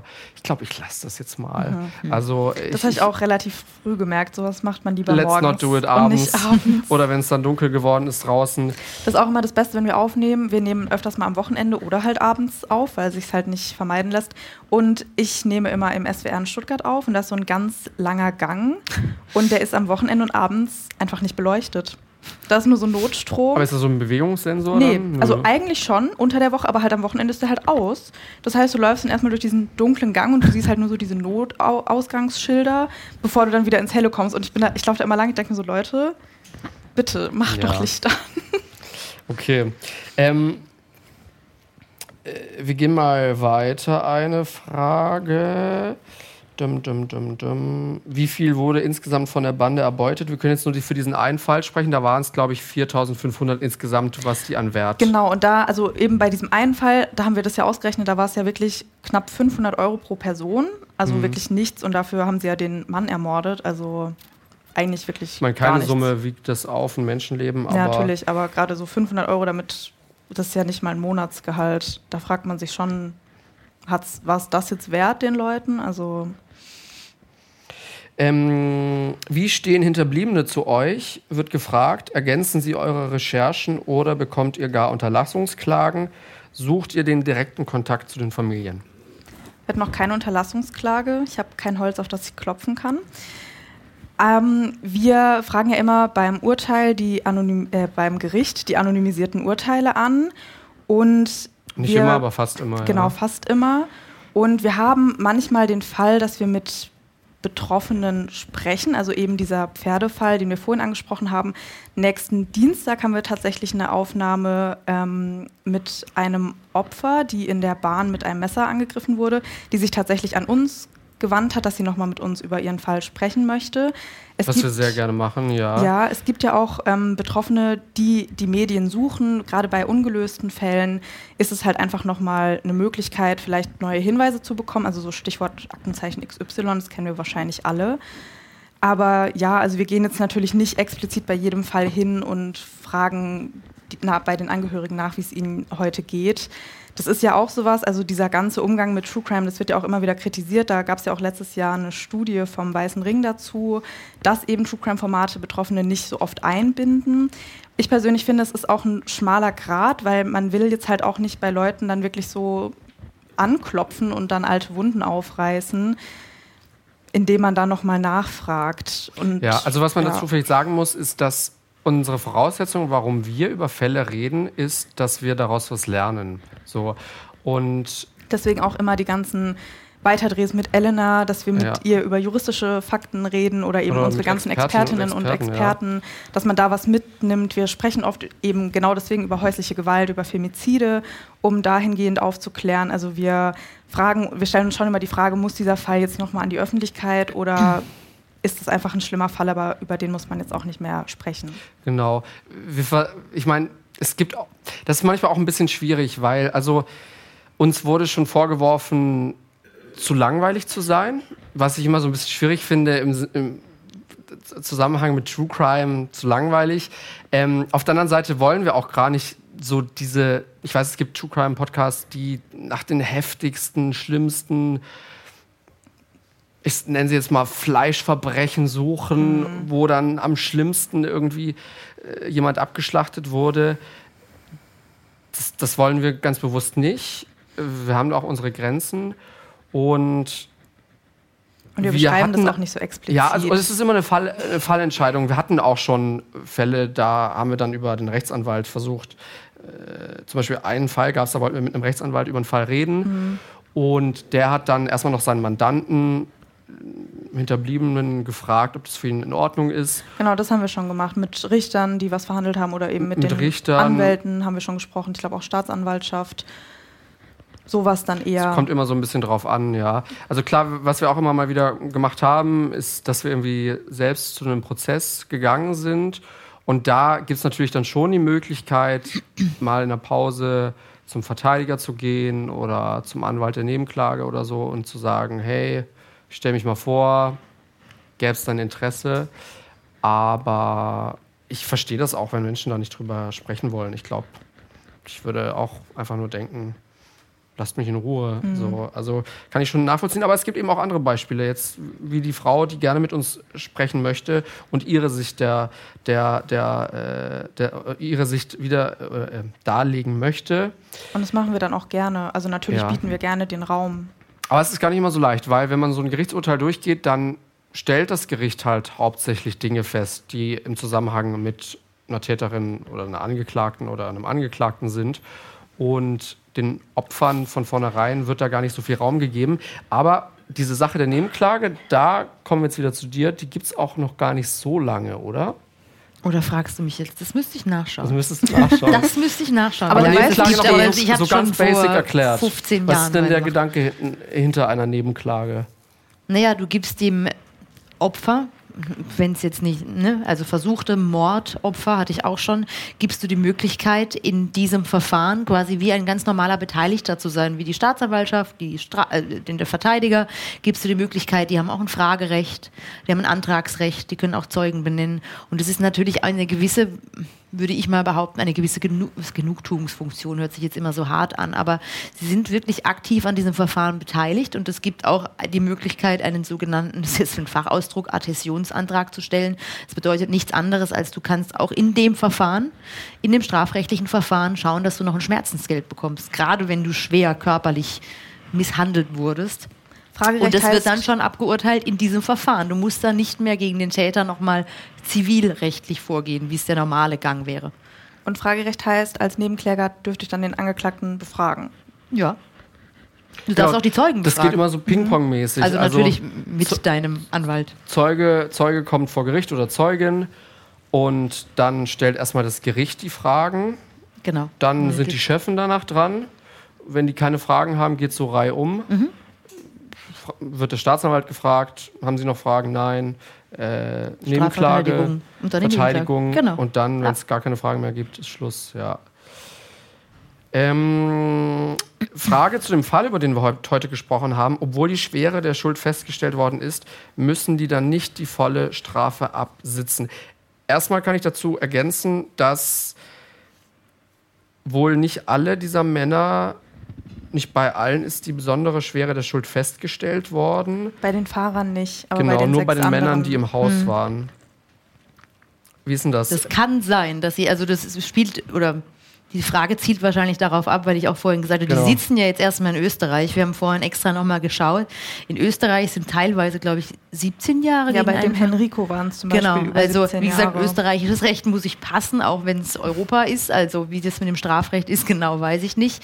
Es kann natürlich auch sein, dass da ein bisschen das angepasst wird, dass er jetzt nicht 17 Jahre in Österreich sitzt, sondern dann tatsächlich überstellt wird nach Deutschland ähm, und in Deutschland in die JVA kommt und da nochmal, das wie gesagt kommt ein bisschen auf die Strafvollstreckung an. Also es, er wird sicherlich nicht 40 Jahre absitzen oder wenn man es zusammenzählt, über 30 Jahre. Angenommen, ihr beide müsstet euch für eine Rolle im Strafprozess entscheiden. Was würdet ihr wählen? Verteidigung, Anklage oder Richter, Richterin? Oh, das wurden wir noch nie gefragt. Da müssen wir überlegen. Hast du schon eine Antwort parat? Dann nennen sie gerne.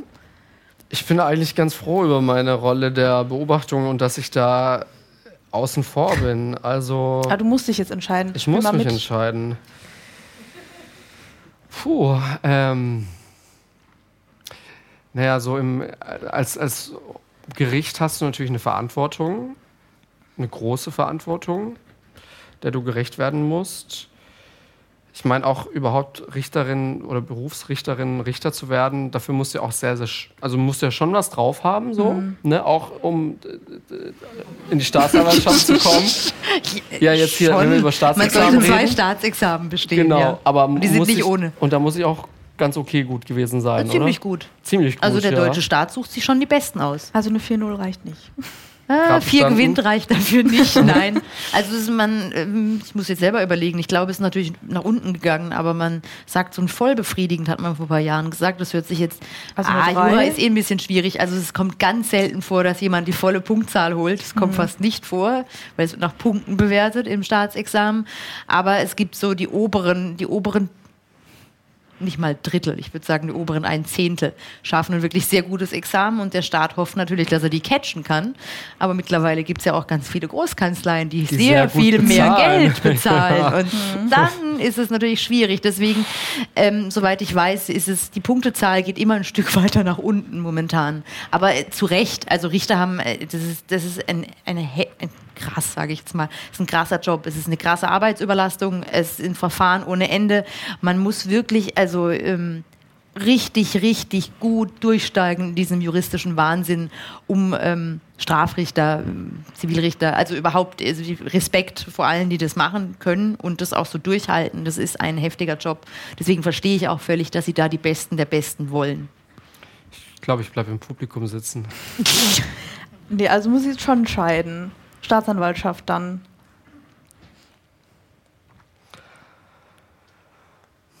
Ich sag Richter, okay. Bist du glücklich damit? Dann haben Ja, wir dann- ja alles hier. Können wir Verfahren machen. Ja, ich kann tatsächlich nämlich so Staatsanwältin, das könnte ich mir schon ganz gut vorstellen. Also mit das ganz gut Robe. vorstellen. Auch das heftige Arbeit. Genau, nur wegen dem Outfit natürlich. Ja. Nee, ähm, nee, so dieses, dass du als Staat quasi eben jemanden anklagst und jetzt eben versuchst, diesen Fall zur Gerechtigkeit zu bringen, das finde ich eine ganz gute Vorstellung jetzt mal Wenn so. du gleich weiterredest, kommt noch so ein Heiligenschein über deinem Kopf. Ähm, Der ist immer da, hallo? Frage: Was war zuerst da? Thema oder Team? Team. Das ist eine schöne Gute- Frage. gute ne? Frage. Das ist süß, ne? Also Team, war zuerst da. Ja. Wir kennen uns schon äh, vor Zu dem lange. Podcast. Ja, wir ja auch. Also wir, ihr, wir kennen uns ja über, aber ihr wart zuerst da. Und Ja, dann hat es erst mal ein bisschen gedauert, dann kam ich dazu. Wir kennen uns seit viereinhalb Jahren. Seit Mhm. Just und ich kennen uns, 2019. glaube ich, sogar ein bisschen länger. Ja, wahrscheinlich. Also das muss ja über. Oder? Na, wobei du hast ja erst im Oktober 2019 ich, bei wir das kennen Ding uns auch angefangen. viereinhalb Jahre, Ja. aber ihr Stimmt. kanntet euch nicht. Genau, So, wir kannten, haben uns dann durch den Podcast Ich kannte kennengelernt. alle. Ja. Das weiß ich noch genau, wie es so darum ging, okay, ihr braucht eine juristische Abnahme. Und dann ging es so darum, ja, Elena. Und dann meinte Jos auch, ja, das ist eine ganz Liebe. Und ich war so, ja, klingt gut. So, wie und wem kam die Idee zum Podcast-Titel Fünf Minuten vor dem Tod? Das ist ja so unser Ding, dass wir immer beim Einstieg der Folge oft schauen, was war fünf Minuten vorher. Das war so gemeinschaftlich, I wanna say. Dann sagen wir, dass es gemeinschaftlich war. Ja, also du kannst auch sagen, wenn es deine Idee war, ich weiß es wirklich nicht mehr. Ich glaube, also, ich hatte eine Liste gemacht ah, das kann und dann sein, hatte ich ja. dir vorgelesen, was du am besten fandest. Aber Das dann war es ja sein. gemeinschaftlich. ja, ich meine, weil ich Weil du weiß, hast ja ich- gesagt, was du am besten fandest. Ich kann. das trage ich für gewöhnlich zu Gruppenarbeiten bei. Ähm, nee, ich kann mich nämlich noch daran erinnern, dass wir halt so gebrainstormt haben. Also erstmal generell, was wir machen wollen, so auch so thematisch und dann eben mit diesem Ding, äh, mit, mit dem Titel. Aber ich kann mich auch noch daran erinnern, ich glaube, dieses, diese, was wir, da, was wir in unserem Cover haben, da diese Zielscheibe, wobei sie jetzt anders aussieht, dieses Zielrohr. Also davor hat, hat es wirklich so ein bisschen so Striche gehabt links und es sah dann wirklich aus, als würden so fünf Minuten runtergezählt werden. Oder eigentlich 15 Minuten, wenn man es ganz ich genau nimmt. ganz vergessen. Clever, ja. Ja, schau mal, jetzt haben wir eine Woche neues Cover und schon wieder vergessen, wie das alte aussieht. Wie lange dauert es, bis ihr den Fall bearbeitet habt und dann die Folge aufnehmen könnt? Also wie lange recherchiert ihr? Wie lange braucht ihr für das Manuskript? Wie viel Zeit steckt in einer Folge? So eine Woche bestimmt. Also wir ja, beide zusammen. also man kann nicht sagen, dass eine Woche und dann ist eine Woche, äh, Folge fertig, Mhm. sondern das ist oft so, dass ich jetzt schon schaue, was machen wir im März und April für Folgen. Mhm. Da schaue ich schon mal, was für Fälle hatten wir vielleicht noch nicht, wo können wir wieder was lernen.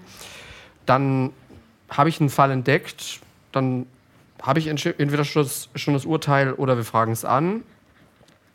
Dann bereite ich diese ganzen Rechercheergebnisse auf und dann bekommst du ein langes Dokument, das manchmal ordentlicher ist und manchmal ein bisschen unordentlicher und du versuchst da ein bisschen Struktur reinzubringen. Genau, und dann schreibe ich eben das Skript, was wir jetzt vorhin gehört haben. Und es geht dann eben an Elena zur Abnahme, an unsere Podcast-Redaktion zur Abnahme.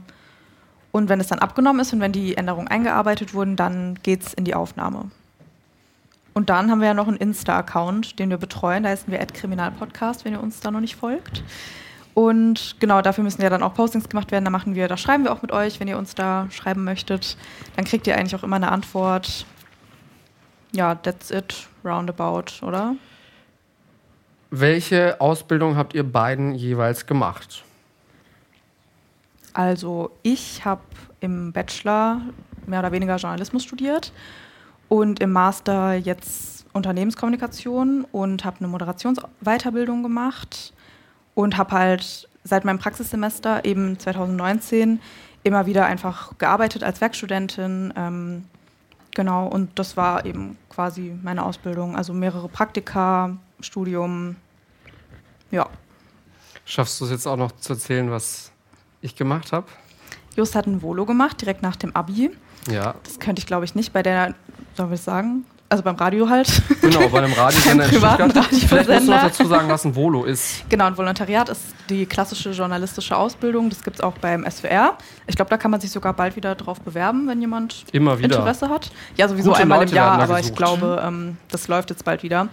Und dadurch läuft man dann alle Stationen. Also es kommt natürlich total darauf an, wo ihr seid. Beim SWR, wir haben ja Fernsehen, Radio, Social Media, Online. Also wir haben alle Gewerke. Ähm, beim Radio ist es eben Radio. Also wenn ihr jetzt beim Privatradio ein Volo macht, so wie Joost, dann dürft ihr da halt Sendungen moderieren, also davor halt erstmal ein bisschen kleiner einsteigen mit Sendungen recherchieren, Moderationstexte schreiben, Umfragen machen, das ist auch immer ganz groß beim Radio. Ich habe eigentlich bei das Ding alles gemacht, ja, also fast alles. Genau, Producing, also Sendungen als Redakteur betreuen. Als Reporter habe ich die unangenehmsten Sachen erfolgreich irgendwie durchgestanden. Ähm, also Reporter, als Reporter arbeiten ist so eine Hassliebe, finde ich. Also einerseits denkt man sich... Man hat teilweise echt coole Sachen. Und andererseits denkt man sich, oh nee, was habe ich mir hier nur eingebrockt? Warum, was muss ich jetzt warum, schon wieder machen? Warum sitze ich nicht irgendwo schön im Warmen ich weiß und habe noch, einen, einen schönen anderen Job? Letztes Jahr musste bei das Ding ein armer Reporter so einen äh, Sporttest machen, ich glaube von der Polizei oder so. Und es, ich glaube, es hatte 36 Grad an dem Tag und er musste so fünf Kilometer rennen und musste dann halt immer so Updates geben und zum Schluss, der konnte kaum noch reden. Das habe ich so, ich bin jetzt im Ziel. Man dachte sich so, Gott, du Armer.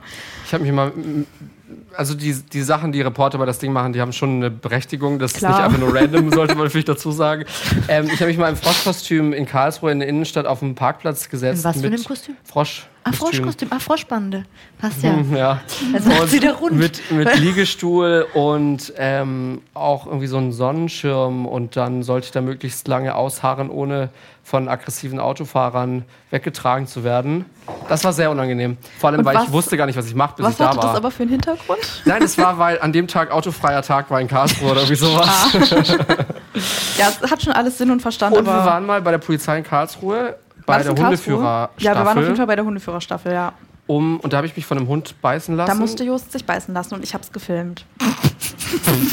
Und Luisa, Luisa, ist es okay, wenn ich sage, dass du schon krasse Angst hattest vor diesen Hunden? Ja, ich hatte sehr Angst so. vor diesen Hunden. Und natürlich, wie soll es auch anders sein, ist dieser Polizeihund, mit dem wir da auf einer großen, weiten Wiese waren, immer zu Luisa. Der während der dir Polizist verstanden, in, in einer Ruhe mit mir gesprochen hat und überhaupt nicht mehr nach links und rechts geguckt hat. Und Luisa tingelt da über dieses ganze Feld und der Hund immer hinterher. Sie so, ah.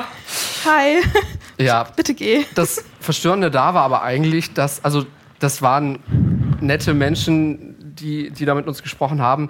Aber das war ein bisschen komisch, weil die haben uns dann irgendwann Bilder gezeigt von ihren Verletzungen an Händen und Armen, wo irgendwie Hunde ihnen mal reingebissen hatten. Manchen haben auch Finger gefehlt. Und, also, und irgendwelche Löcher in irgendwelchen Händen und das war so, die waren so komisch stolz da drauf. So. Ja. Also ich glaube, du musst auch so drauf sein, um bei einer Hundeführerstaffel bei der Polizei arbeiten zu können. Und genau, ganze Daumen haben den Leuten da gefehlt. Mhm. Aber das war so ein bisschen. die haben ihren Job halt sehr gefühlt. Ja. Aber das ist wahrscheinlich so Hundebesitzer. Gefühlt, ja. ja. Macht Sinn. Ja. Nee, aber das ist wahrscheinlich so Hundebesitzer auf einer anderen Ebene, weil so Tierbesitzer sind ja immer so, mein Tier ist das Beste und es kann machen, was es möchte, es bleibt das Beste und wahrscheinlich ist das halt genauso. Oh, ich habe jetzt keinen Daumen mehr, aber der ist trotzdem voll süß. Nee, hat es ja nicht so an. gemeint. Ja. Ja. Ähm, Elena, Ah, können viele Zeugen zu viele Zeugen. Den Brei verderben. Mm, nee, in dem Fall nicht. Also auch Köche ja, Gericht? bei Köchen, bei Köchen ja, bei zu vielen Zeugen eigentlich nicht, nee. Nee, im Gegenteil. Aber was, wenn die dann so. Also je mehr sich das Sachen überschneidet, sagen? die Aussagen, sage ich mal, du guckst ja immer nach dem, was sich dann überschneidet. Ah, okay, der hat das Gleiche gesagt, der ist abgewandelt ein bisschen anders, aber da überschneidet sich das, also macht das Sinn. Es ergibt ein besseres Bild, ein besseres. was man dann schon sagen muss, ist, dass je länger ein Prozess geht, mit mehr Ach so, ja, das- Prozesstagen das und mit x übelst. Zeugen und du hast vielleicht zwei Prozesstage die Woche und das zieht sich über Wochen und Monate, da musst du schon dranbleiben, dann auch so gedanklich, ne? Also, dass Ja, du du denkst, musst immer wieder neu reinkommen, ja. ja, was hat der letztes Mal nochmal gesagt und was hat die? Anekdote, Dark Tourism. Es gibt Menschen, die Dark House Hunting betreiben. Oh. Häuser, in denen ein Mord stattgefunden hat, sind dann besonders begehrt. Stimmt, das habe ich auch ähm, Spooky. gesehen mal bei Modern Family, also bei so einer Comedy-Serie. Da ging es halt drum, weil solche Häuser, es ist ja so ein zweischneidiges Schwert. Viele wollen da ja nicht drin wohnen aus verständlichen Gründen. Und deswegen kriegt man die teilweise halt nicht mehr verkauft. Und dann gibt es eben solche Leute. Und so war es eben bei Modern Family. Dann war da so ein und war so, zeig mir, wo es passiert ist. Und ich war so, okay. Uh, also ich weiß, das kann ich dazu beisteuern, in Baden-Baden gibt es ein Haus in ziemlich prominenter Lage. Da ist ein ganz schlimmer Mord passiert vor ganz, ganz vielen Jahren. Da wurden zwei ältere Damen von ihrer Haushaltshilfe umgebracht. Und Uh, das muss auf die, auf die Liste Äh, ganz übelst und Fallideen. Insekten. Das hört sich Naja. spannend an. Und dieses Haus steht seitdem leer. Also ich fahre da regelmäßig dran vorbei. Wer sich in Baden mal ein das bisschen auskennt und Dark leer. Tourism betreiben möchte, ist nicht weit entfernt vom Festspielhaus. Und ähm, das steht jahrelang leer. Das ist, dieses Haus bringt scheinbar kein Glück. Ja, Sieht weil aus wie wer eine Dauerbaustelle. Ganz, ja, aber die meisten wissen es vielleicht nicht mehr. Das ist fast 20 Mhm. Jahre her, glaube ich. Und trotzdem, irgendwie ist dieses Haus das kann schon sein, dass man sowas dann einfach gar nicht mehr verkauft Ganz schlechte bekommt. Vibes vielleicht, ja. Aber Auf der anderen Seite, wenn du ein Haus kaufst, weiß ich auch nicht, ob du vorher im Netz nachschaust, ob in deinem Haus schon mal irgendwas Schlimmes. Nee, das jetzt nicht, aber hat, das ist auch wieder eine juristische Frage, muss man das offenlegen, wenn man ein Haus verkauft? Nein. Also im. Zweifel wissen das vielleicht auch viele gar nicht. Könnte ein Hast Mangel sein. auswendig Ein gelernt? Mangel am Haus. ein Mangel. ah, übrigens, äh, hier spukt's, aber hm, Du kannst immer sagen, du wusstest es nicht. Also gerade das mit dem Mordfall, huh, ja, das wäre ja. Wahrscheinlich ist in Deutschland in jedem Haus, was länger steht als 50 Jahre, mal irgendwas, irgendeine Straftat passiert, würde ich mal behaupten. Fast ich jedem. jetzt nicht so genau Das vorstellen. wäre interessant zu wissen. Oder in jedem zweiten. Frage noch zu dir als Anwältin, ob du dich nicht schlecht fühlst, wenn du weißt, dass der Angeklagte schuldig ist und man trotzdem versucht, die Strafe so gering wie möglich zu halten. Das ist eine Spicy. moralische Frage, die ist wirklich spicy. Fühle ich mich da schlecht?